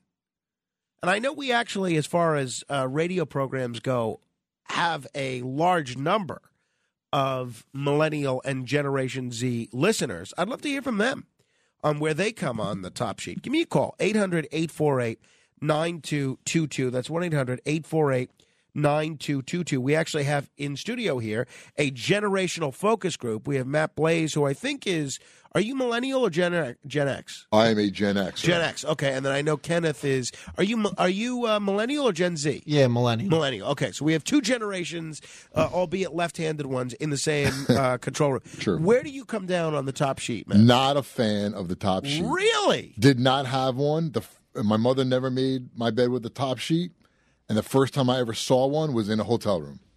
That and I well then I thought about it more, and I thought you know I think my grandmother, my father's mother, might have used the top sheet, which would have made sense to that generation. But I don't like it. it. To me, I just end up sleeping on the top sheet, under the blanket, but over the top. That to me is wild. I would never do that. So you like that blanket right up against your body? Yes, absolutely. Kenneth, what about you? I actually enjoy the top sheet. Whoa! Hold the phone. We have two people traitors to their generation here. Generation X, Matt Blaze, going with the young people and saying, "See you later, top sheet. Save those sheets for Ku Klux Klansmen." And we have Generation uh, Z or almost millennial uh, Kenneth, who says he likes the top sheet. This is wild. Why? Do, what's your reason for liking the top sheet, if any? I just find that it's a lot more comfortable because it keeps you warmer. You got that, and then you got the comforter, and I actually have an additional blanket, so I'm all wrapped up in the winter. Well, okay, that's a lot of blankets. I actually feel like the top sheet it keeps you almost a little cooler. For some reason, I feel like the fabric of the top sheet, maybe it's the sheets that we're using, but the fabric of the top sheet actually it it, ha- it provides like a little bit of a cooling layer before the warmth of the blanket. But tell me where you come down on this. 800-848-9222. That's 800-848-9222. Um, Alex Barnard, I'm assuming it's okay for me to say this. He says his girlfriend hates the top sheet and he prefers it. You know, I hear a lot of um, marriages are breaking up over this. One partner likes the top sheet, another person does not. This is something you've got to work out before you get married. This is not something that you want to find out on your honeymoon. Oh no, I married an anti top sheeter. So that's that's where we are. So uh, how do you guys reconcile this, Alex? Uh, well, basically, what we have to do. I mean, I just kind of compromise and let her take the get rid of the top sheet when whenever she stays over. But um, I compensate because I kind of I kind of like having extra blankets. She hates having um bank blankets basically at all when when she sleeps. She she likes having everything be freezing cold uh, all the time. So she, so I will wrap myself in a, maybe an extra blanket or two, and then she um, just has maybe like one blanket over herself and takes the top sheet, at, like sleeps on top of the top sheet essentially. I I have to tell you, I can't imagine doing away with the top sheet. I would do away with the blanket before I do away with the top sheet. I find the top sheet, it sort of, uh, it provides a nice little layer of protection against the world. And uh, I would, you know, sometimes a blanket I find makes me too warm. That top sheet, whether it's with a blanket or whether it's without, I find that top sheet just perfect. It always ends up though whenever I wake up or whenever we wake up the next day, all of the blankets have migrated to the floor. So I it it just it makes for an annoyance to have to pick everything up the next day. So, do you, have you guys discussed this? Do you think this could be the one instance where you're at loggerheads perpetually that spells the end of your relationship? It, it won't spell the end of the relationship, All but right. it, That's what he says now. yeah, in 20 years it'll be like, I can't believe you still sleep with the top sheet. What do you mean you sleep with the top sheet? You know, it's a warning sign, right? Yeah. 800 848 9222. One, are you a top sheet person or not? Two, do you buy that this is a generational divide? Because so far in our little mini focus group here in the studio, it doesn't it doesn't look like that. We've got we're, we've got all the generations represented. And three, why did people all of a sudden just decide to start abandoning the top sheet? I'm I'm sticking with the top sheet. Sticking with it. I don't like not to sound like uh, George and Jerry when they stay at that hotel in uh, Los Angeles. I don't like when you stay at the hotel and the top sheet is tucked underneath the mattress. I do find that constricting. I like a loose top sheet so that I have the flexibility to have my feet go under it and so forth. But I like the top sheet there. What say you? 800 848 9222. Maria is in Ossining. Uh, Maria, I hope you're not in the prison. Oh, hi, Frank. Uh, good to talk to you. Likewise. I only use um, sleeping bags with nylon material because it keeps you cool all night. And even if like I'm in the hospital, I'll take it with me. Yeah, I can only use like a nylon sleeping bag to sleep on the top sheet. Well, but you sleep in a bed normally, right? Yeah, I sleep in a bed, but I use like the um like the sleeping bag. They're usually made from the nylon material as my top sheet. Will you use a sleeping bag as your top sheet? Yes, because it's made of nylon, which is like a really cool material against your skin, and I use it over the fitted sheet. I got to tell you, that sounds fascinating. I've never heard of that. I'd love to try that. Oh, it's the best sleep. Do It's you have a so particular comfortable. Do you have a particular brand of sleeping bag that you would recommend? Um, not offhand. Usually, I just go to the camping store's website And just get a and I nylon like- sleeping bag. Yeah, exactly. Sometimes I get the ones with like a little more padding, and you could unzip it to like a square, so it fits it fits my queen size bed. And I put it over a fitted sheet, and it's the best sleep. Like I can't sleep like without it. That and I get like a couple for the year. That's wild. Hey, thank you, Maria. Fascinating. Rob on Staten Island. Where do you come down on this, Rob? I come down pretty much exactly like you. Um, um, before I got married, I never made the bed. My wife makes the bed every day, and like a like you went into a hotel, and I love it. And I love the top sheet, especially in the summertime. Tom, great show. You having a good day. Thank you. Thank you, Rob. Sarah in Wisconsin. What about you? Oh, Frank, I love being odd. I'm a baby boomer, and I have, well, I never, ever, ever used the top sheet. Ever. I think maybe when I was married, but that was 25 years ago. And it's just so much, so much cozier and everything. I live in Wisconsin, so I have a summer duvet and a winter duvet. And having that top sheet is just a pain in the butt. I don't even like bottom sheets, but I wear them, or I have them. And I never use a conventional pillow. I'll give you a little clue if you do any traveling, because I used to travel a lot, and I was going to a, an extended trip to Europe, and I was always one of these people that carried my pillow because I had an allegiance to my sleep stuff, you know. And they lost my pillow, and I'm thinking, all right, now I'm oh, facing boy. all this time. So from that time on, and that's also been about 25 years, I buy really fluffy towels and I and I fold them, you know, into kind of a long rectangle and put a beautiful pillowcase over it, and it's the most comfortable thing I've ever Whoa. slept on. wait, wait. So you sleep regularly on towels as a pillow? Uh, my towel is a pillow with a pillowcase, and I buy as fluffy a towel as I can. Excuse me, but you can put it in any position you want, and it's tuckable to scrunch under your neck or whatever. Well- and it's I never have to worry about it. Well, that that In is any hotel. interesting, Sarah. And I don't know if you've ever read the book, The Hitchhiker's Guide to the Galaxy. Have you read it? No, well, uh, maybe years and years ago. Right, now well- that you mention it, So if in that book they tell any hitchhiker that a towel is the most the single most useful item in the universe and that you should always have a towel with you. And one of the uses that they that they offer for a towel is to use it to sleep as a pillow. But I've never met someone that did this regularly. So that's wild. Thanks for sharing that Sarah. Fran top sheet or no? Oh, definitely top sheet. Okay, and then what do you make of these folks that are kind of moving away from the top sheet, the Matt Blazes of the world? Okay, quick story. My niece, her fiance, and three friends staying at my house. I'm passing out sheets, making beds. Every one of them, mid 20s, hand me back the top sheet.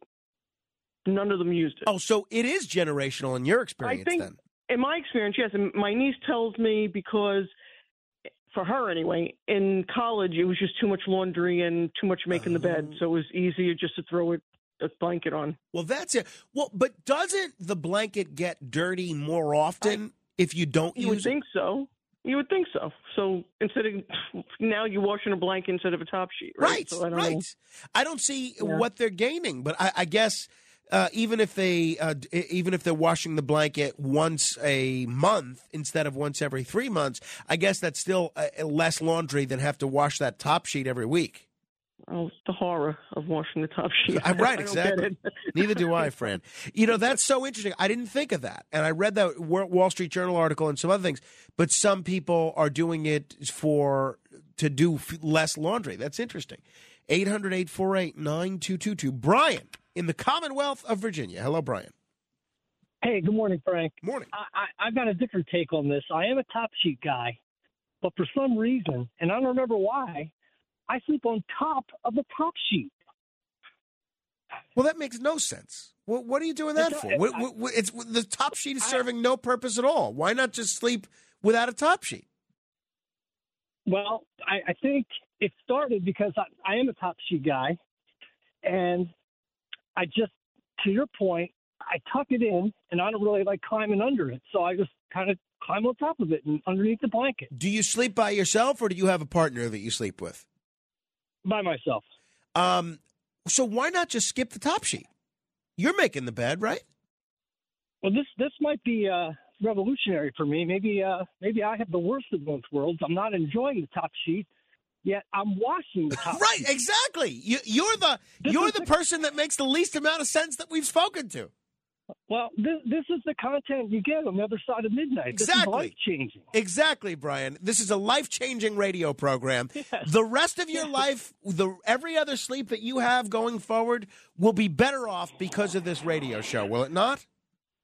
Yeah, you are you are indeed correct. First time caller, by the way. So What- what, a what a breakthrough! This has been. Wonderful. Welcome aboard. Welcome aboard. There's no Thank you. chal- cha- telling how I'm going to change your life the second time you call, Brian. So let's make it a habit. Thanks. Thank you, Brian. 800 848 9222. Um, Kenneth, I remember we used to let me know when there was a first time caller, but we've we've abandoned that, right? We've That's gone by the wayside, I suppose. All You, right. You've got this fancy bell now, Frank. That's right. So now, now because I've got my own bell, we don't we don't get our first time caller fanfare. So be it. So be it. Um, I'd love to know what goes on in that control room. Uh, I, I I know Oh, I bet a- you would. Oh, I, I you, oh yeah.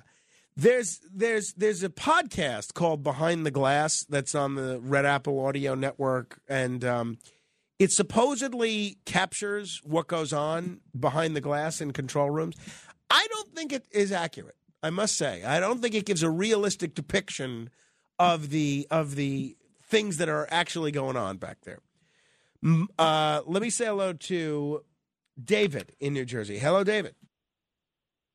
How you doing? I, I I have no top sheet, and the reason I don't have a top sheet, I get tangled up in it, and uh, I'm a baby boomer, and uh, my mother didn't have a top sheet. My wife doesn't have a top sheet. We hate top sheets. Oh, so you come from a long line of eschewing the top sheet. Absolutely. My, but my wife is fanatic about making the bed. Every morning makes the bed. In the afternoon makes the bed. Whatever it is, makes the bed. But does she make it with the top sheet or no? Of course not. No, And, okay. if I had a top sheet, I would I would get tangled up in it. Well, like like a pretzel. So I don't like it. Okay, hey, fair enough. Uh, Kathy in the East Village, what say you? Exactly. I get all scrambled up if I have a top sheet. There's no top sheet. No top sheet. I, I, top sheet ever. I, I even when I buy a new set of sheets, never use the top sheet. Just fitted and then the comforter because I I also wrap the comforter around my legs. That top sheet gets me all tangled. I not no no top sheet. Uh, and making the bed is hard because I live on a. It's about a four foot, maybe three three and a half foot off the ground, so it's always a, a trouble to uh, make the bed anyhow. Well, I can I can understand that. I can understand that. Thank you, Kathy. I didn't even know this was a thing. I just thought top sheets were standard. I had no idea eh, that there's this whole culture, and I don't think it's generational. After spending the last 15 minutes talking about this, I don't think people, I don't think this is generational. I think there's always been this underbelly of society that eschews the top sheet. And I had no idea. This is news to me. Let me squeeze in one more. Our friend Tom is in New Jersey. Hello, Tom. Hello, Frank. How you doing? Great. Well, great. Everything is wonderful. Thank you. Listen, I'm a top sheet guy. Uh, you- you got you got to remember, and I'm, I'm a, a baby boomer. Uh, all the guys, anybody who was in service, used the top sheet because that's the way they taught you. So everybody came back from service was used to using the top sheet. That's the first thing they did. They taught you how to make your bed. That's how they disciplined you. Well, I know, right, but so- uh, so- I, I think it's great just for comfort. I mean, aside from the military aspect of it, I love Me it. too. I, I I agree with I agree with that entirely. I think I think it gives you that coolness between, particularly Exactly. if you have uh, you know those percale sheets like uh, our friend Mike has. Uh, hey, uh, you know, Tom, but- thank you. Uh, t- give give my best to uh, your sleeping partner as well. Thank you, Tom. I'll tell you what we're going to do. Brian Kilmeade is waiting in the wings. Uh, those of you that are holding, if you want to continue to hold, we'll get to you. And then uh, we're going to try and give away thousand dollars. You want to win thousand dollars? Uh, All you have to do is answer ten trivia questions in sixty seconds. Be the seventh caller right right now. Oh, oh, actually, no, no seventh caller. Yes, here's what happened. So what happened was, uh, we'll explain it when we come back.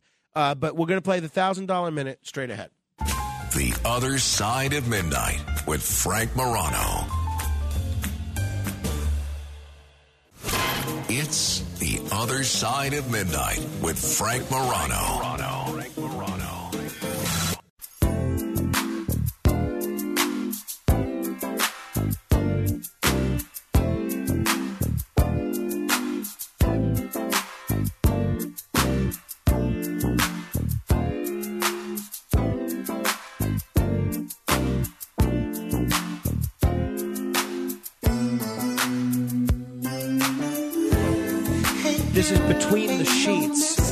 Isley Brothers. Very topical selection by Matt Blaze.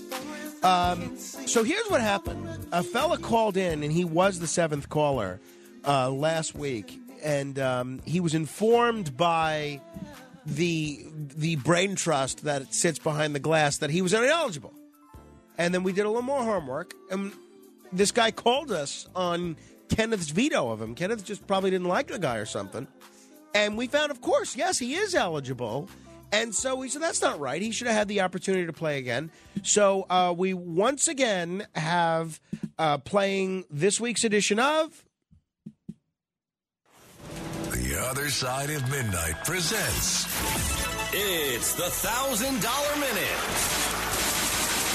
Answer 10 questions correctly in one minute, and you could win $1,000. Here's your host, Frank Morano. We have Brandon. Brandon, I'm glad we were able to get you back. Thanks for uh, being so understanding and so cooperative.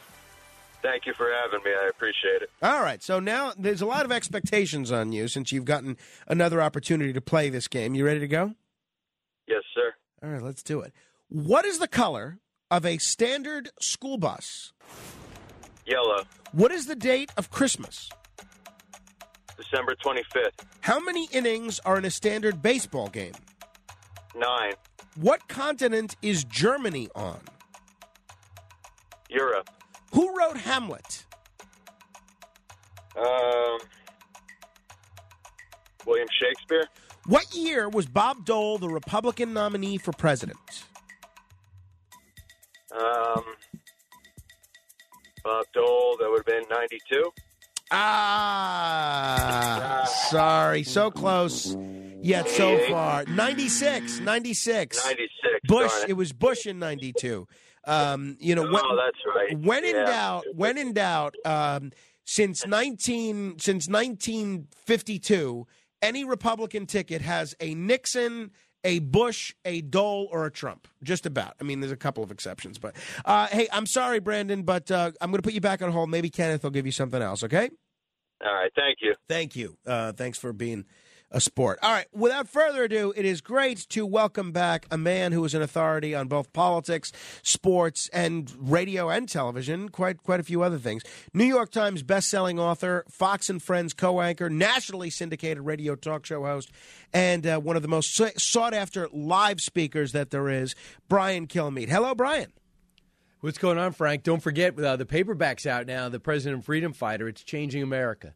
Uh, changing America is uh, is an understatement. I uh, uh, have uh, not yet received my signed copy of the President and the Oh. Freedom Fighter, but I have I have another version. Next time I see you, I'm gonna I'm gonna make sure to have this with me so I can get you to sign this.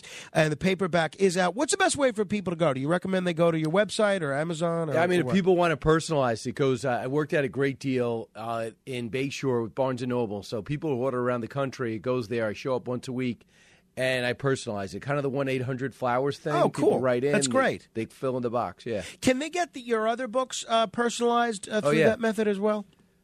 absolutely. People that care about America. You got the President Freedom Fighter, uh, Abraham Lincoln, Frederick Douglass and the battle, Save America's soul. Sam Houston, the Alamo Avengers. Here in New York, we we got what one day of Texas history. So in Texas, they get it in fourth grade, eighth grade, eleventh grade uh, about how the whole state was founded. It was a country. So I focused on Sam Houston, what happened next, and then Andrew Jackson, Miracle of New Orleans, the battle everyone told us. Got one day of that in social studies in school. I don't know if you got that. Uh, they told us we didn't have to fight that battle. It's totally it's totally wrong, and it was a huge victory for America. We never would be invaded again. And then Thomas Jefferson took on had his first uh, war on terror. He was the first American president to deal with it.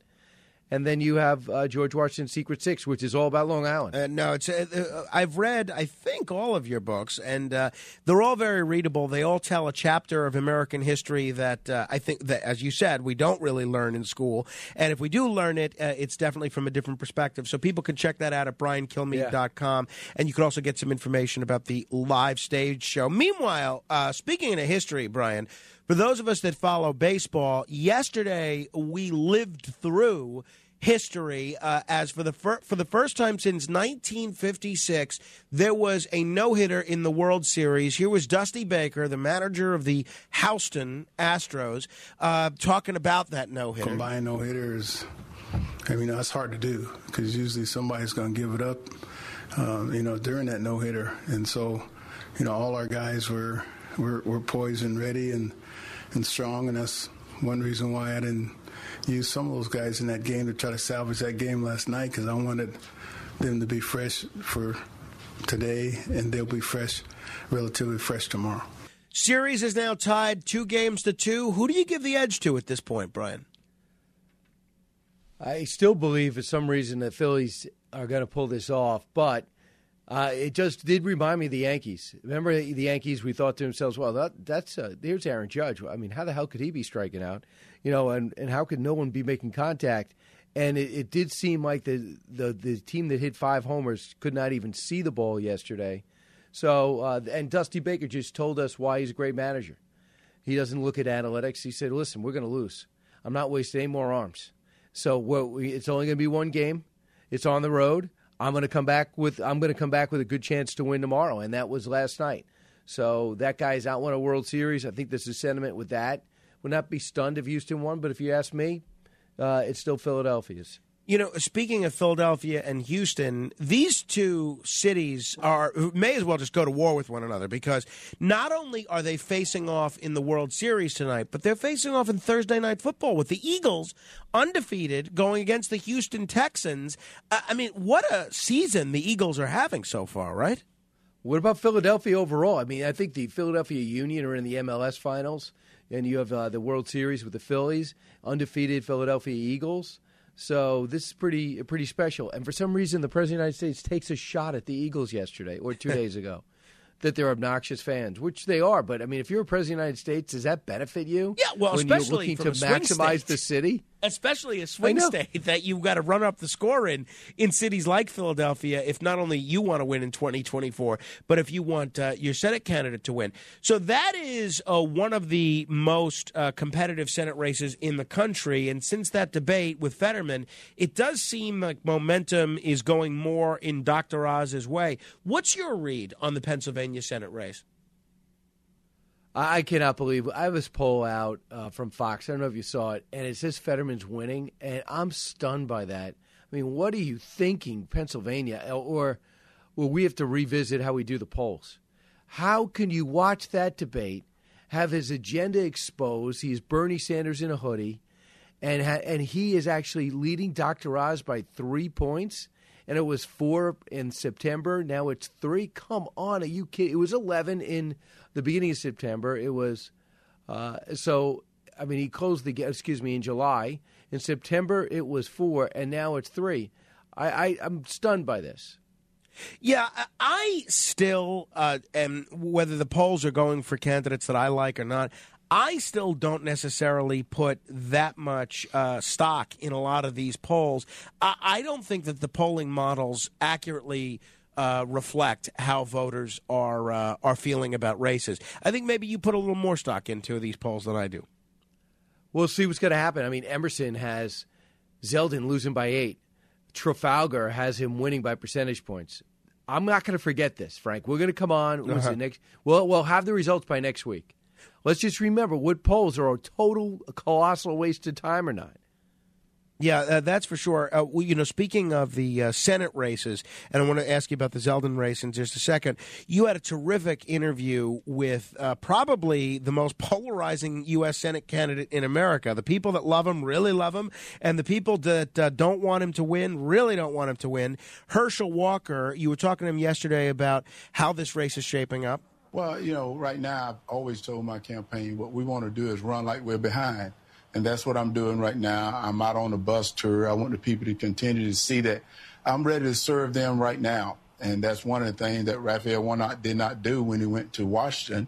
He forgot about the people of Georgia. And I think he showed that on- in the debate, but he was not prepared. He showed it when he got to Washington because he went with Joe Biden.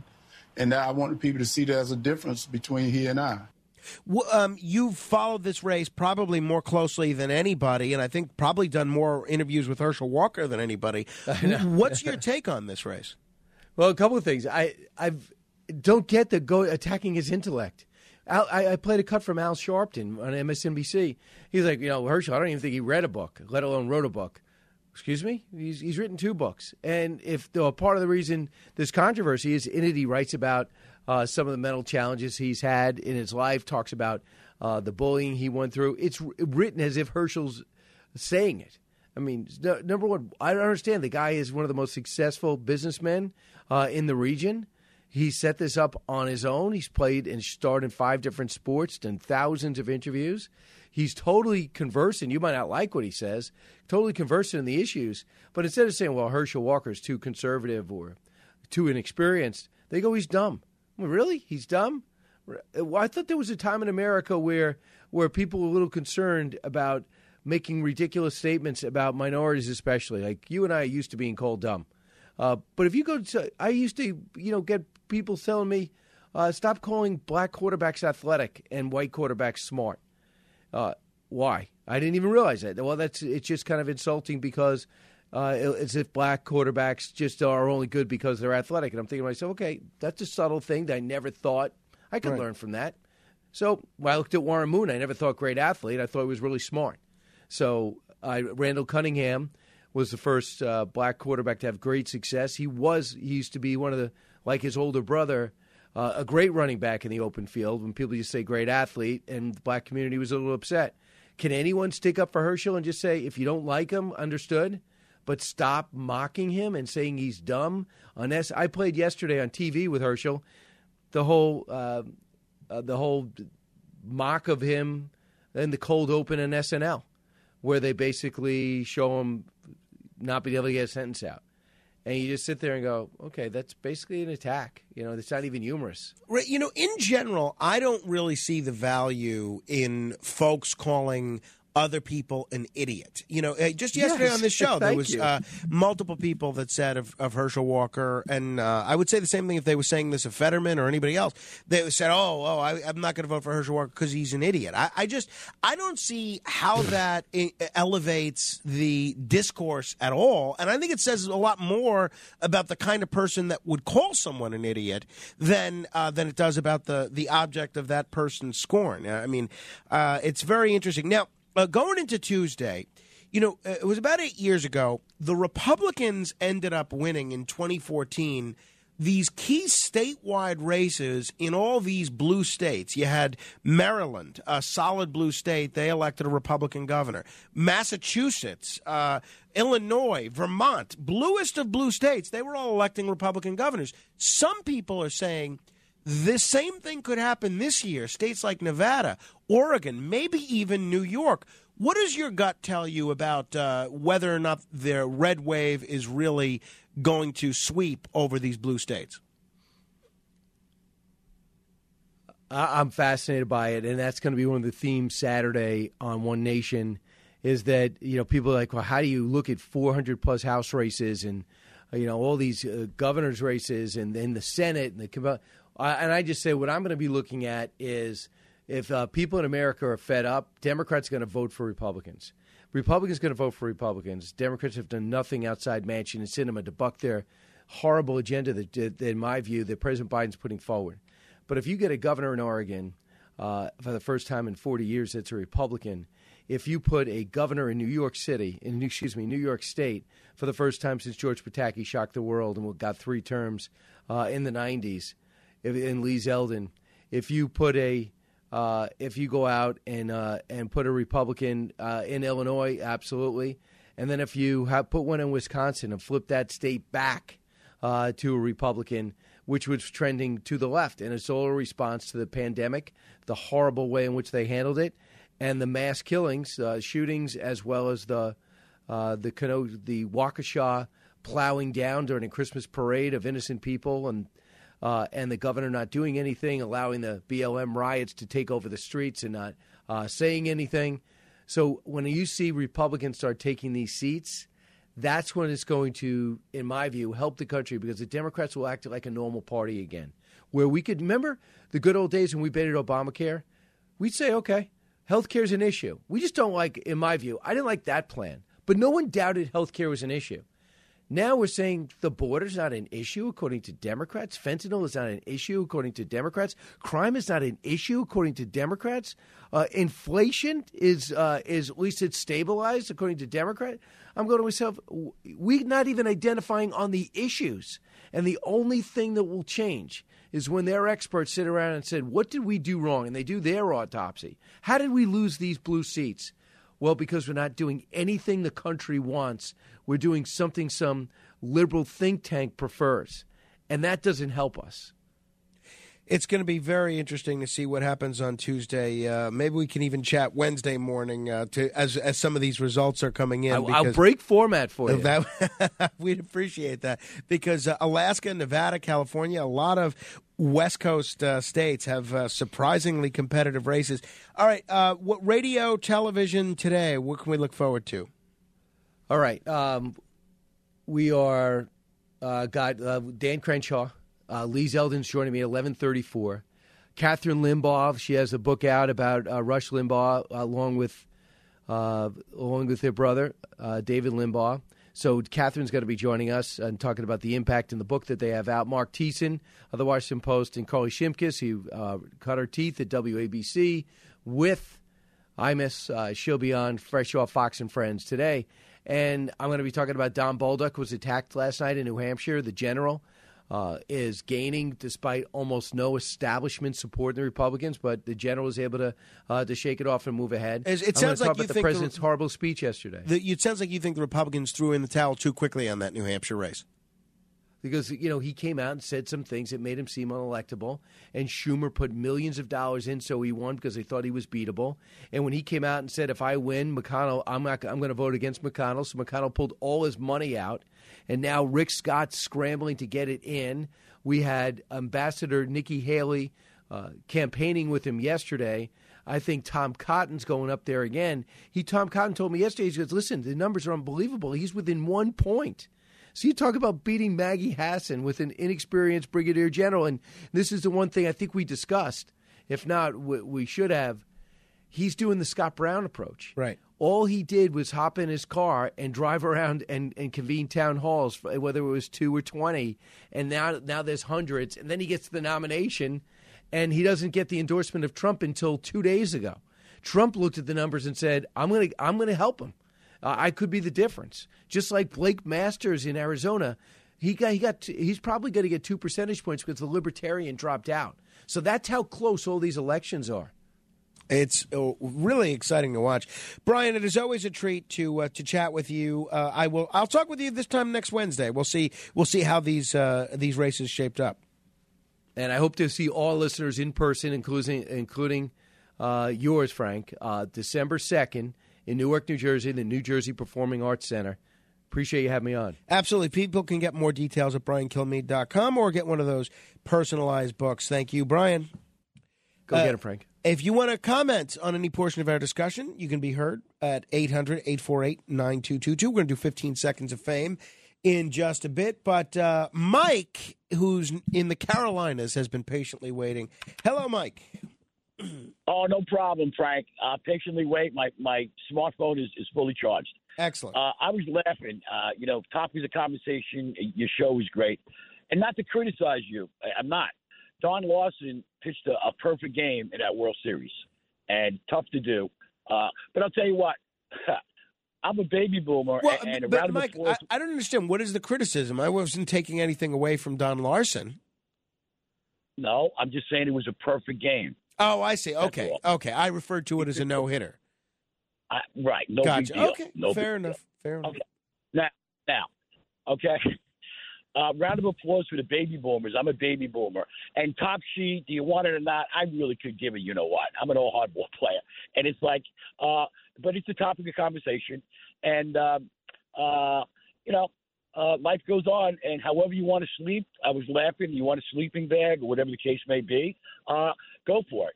And Brian Kilmeade uh, never called the show, but I will talk about uh, Massapequa and this and that. And uh, all right, Frank, uh, keep doing what you're doing. And uh, I'm up in Long Island now, so uh, for a couple of days. So, uh, Well, enjoy your visit. What you doing? We'll do. All right. Thank you, Mike. Original Rick is in New Jersey. Hello, Original Rick. Yes. Good morning, Frank. Good morning. Uh, I am sheet free. I don't wear. I don't use any sheets. On the Well- bottom, I, I use a microfiber blanket. You know what they are? They feel like velvet. Wait, you don't cover your mattress in a sheet? No, I have a blanket over the mattress, and then over that blanket, I have a microfiber uh, cover. You know, that feels like velvet. It's like you're sleeping on velvet. What could be more luxurious? Right. Okay. So I understand. So you have uh, the mattress, and on top of the mattress, you have a microfiber blanket. So first, a, first a blanket, a real blanket. Oh, on okay. top A of the- you use a blanket, the where most people would use the sheet. Then right. you're there, and then on top of you is a microfiber blanket. No, no, no, no, no, no. Over that blanket is a microfiber. I, the bottom is now a microfiber. What? Oh. This is un- uh, crazy. That's not crazy. It's me. And No wonder you're always awake talking to me because you can't sleep. You got such a bizarre setup Oh, over there. Maybe it may be like this. Listen. So then on top, I use a comforter, two comforters in the in the winter, because the comforter is nice and smooth and and and puffy and and it just is very comforting. That's why they call it a comforter. And so I have a microfiber underneath me. I'm sleeping on velvet, and then on top I have a nice puffy comforter. It's it's it's like being in a a womb. I, I, I can't take any more of this, Rick. Thank you. 800 848 9222. 15 seconds of fame straight ahead. The other side of midnight. Join us today during the Jeep Celebration event. Right now, get 20% below MSRP for an average of 15178 under MSRP on the purchase of a 2023 Jeep Grand Cherokee Overland 4xE or Summit 4xE. Not compatible with lease offers or with any other consumer incentive offers. 15,178 average based on 20% below average MSRP from all 2023 Grand Cherokee Overland 4xE and Summit 4xE models in dealer stock. Residency restrictions apply. Take retail delivery from dealer stock by 4 1. Jeep is a registered trademark. It's The Other Side of Midnight with Frank Morano.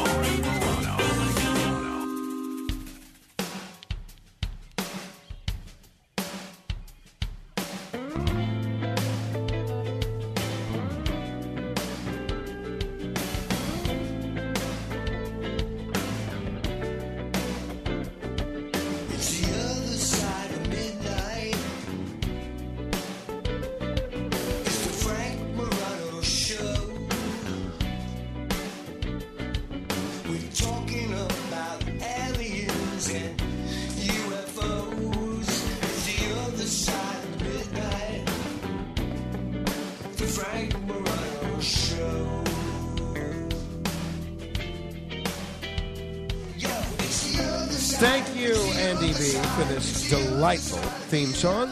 It is time now for you to be heard for 15 seconds. All you have to do is dial 800 848 9222.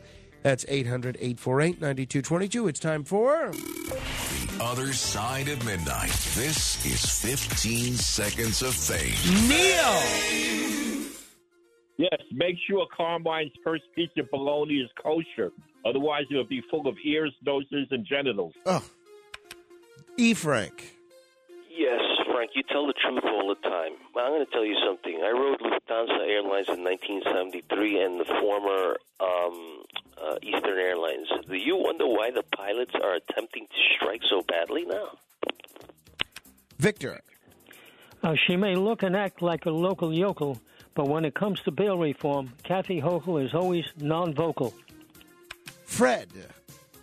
Uh, a good tip when you're going to put clean sheets on. To, the fitted sheet is hard to put on, but if you lift up the corner, take a three pound dumbbell, put it vertical under there. It holds it for you. Now you got two free hands. Fit that sheet and go around. Do the same thing in the four corners. David. One in eight Americans between the ages of 18 and 64 are being killed by excessive alcohol consumption. When are we going to have a discussion about binge drinking in this country? Thank you. Steve. Sizzle more, uh, sizzle more. John. Frank, only you could make how people sleep with their sheets so interesting and funny. Thank you. God bless you for giving me a good laugh in the morning before work. Well, uh, thank you, Evelyn. That, that's very kind of you. I appreciate that. That's a that's a good note to end that on. I want to also thank uh, Frank Fiore of Oakland, New Jersey, who said who sent me an SMS text message, and you can SMS text message me as well at eight one six eight Morano. He said, "Go back and listen to the tape. I believe you said perfect game." You know, I didn't want to. I didn't want to. Uh, I wasn't sure, but I thought I did say that Don Larsen pitched a perfect game. Um, I wasn't going to take anything away from Don Larsen. I, I respect Don Larsen, one of the most incredible feats in the history of baseball. Thank you. Uh, it's that left-handed mentality in that control room again, always trying to eke their way into throwing me off my game. Unfortunately, they're successful more often than not. All right. Hey, you want to stay in touch? You can find me on Twitter at Frank Morano. You can email me, frank.morano at uh, wabcradio.com. And uh, if you want to find me on Facebook, just go to facebook.com slash Morano fan. Uh, that's uh, facebook.com slash Morano fan. And uh, I will be back tomorrow. We got to Ask Frank Anything. Hopefully, you come armed with some good questions. I'm working hard to get your prizes back. We'll let you know how that goes. Dr. Sky will be here tomorrow. Debbie Schlussel will do some movie reviews. And Anonymous will be here. Frank Morano, good day. Every day, we rise, challenging ourselves to work for what we believe in. At U.S. Border Patrol, protecting our borders is more than a job, it's a calling. Agents answer the call, working together to keep our country and communities safe. If you're ready for a new mission, join U.S. Border Patrol and go beyond. Learn more at cbp.gov/careers.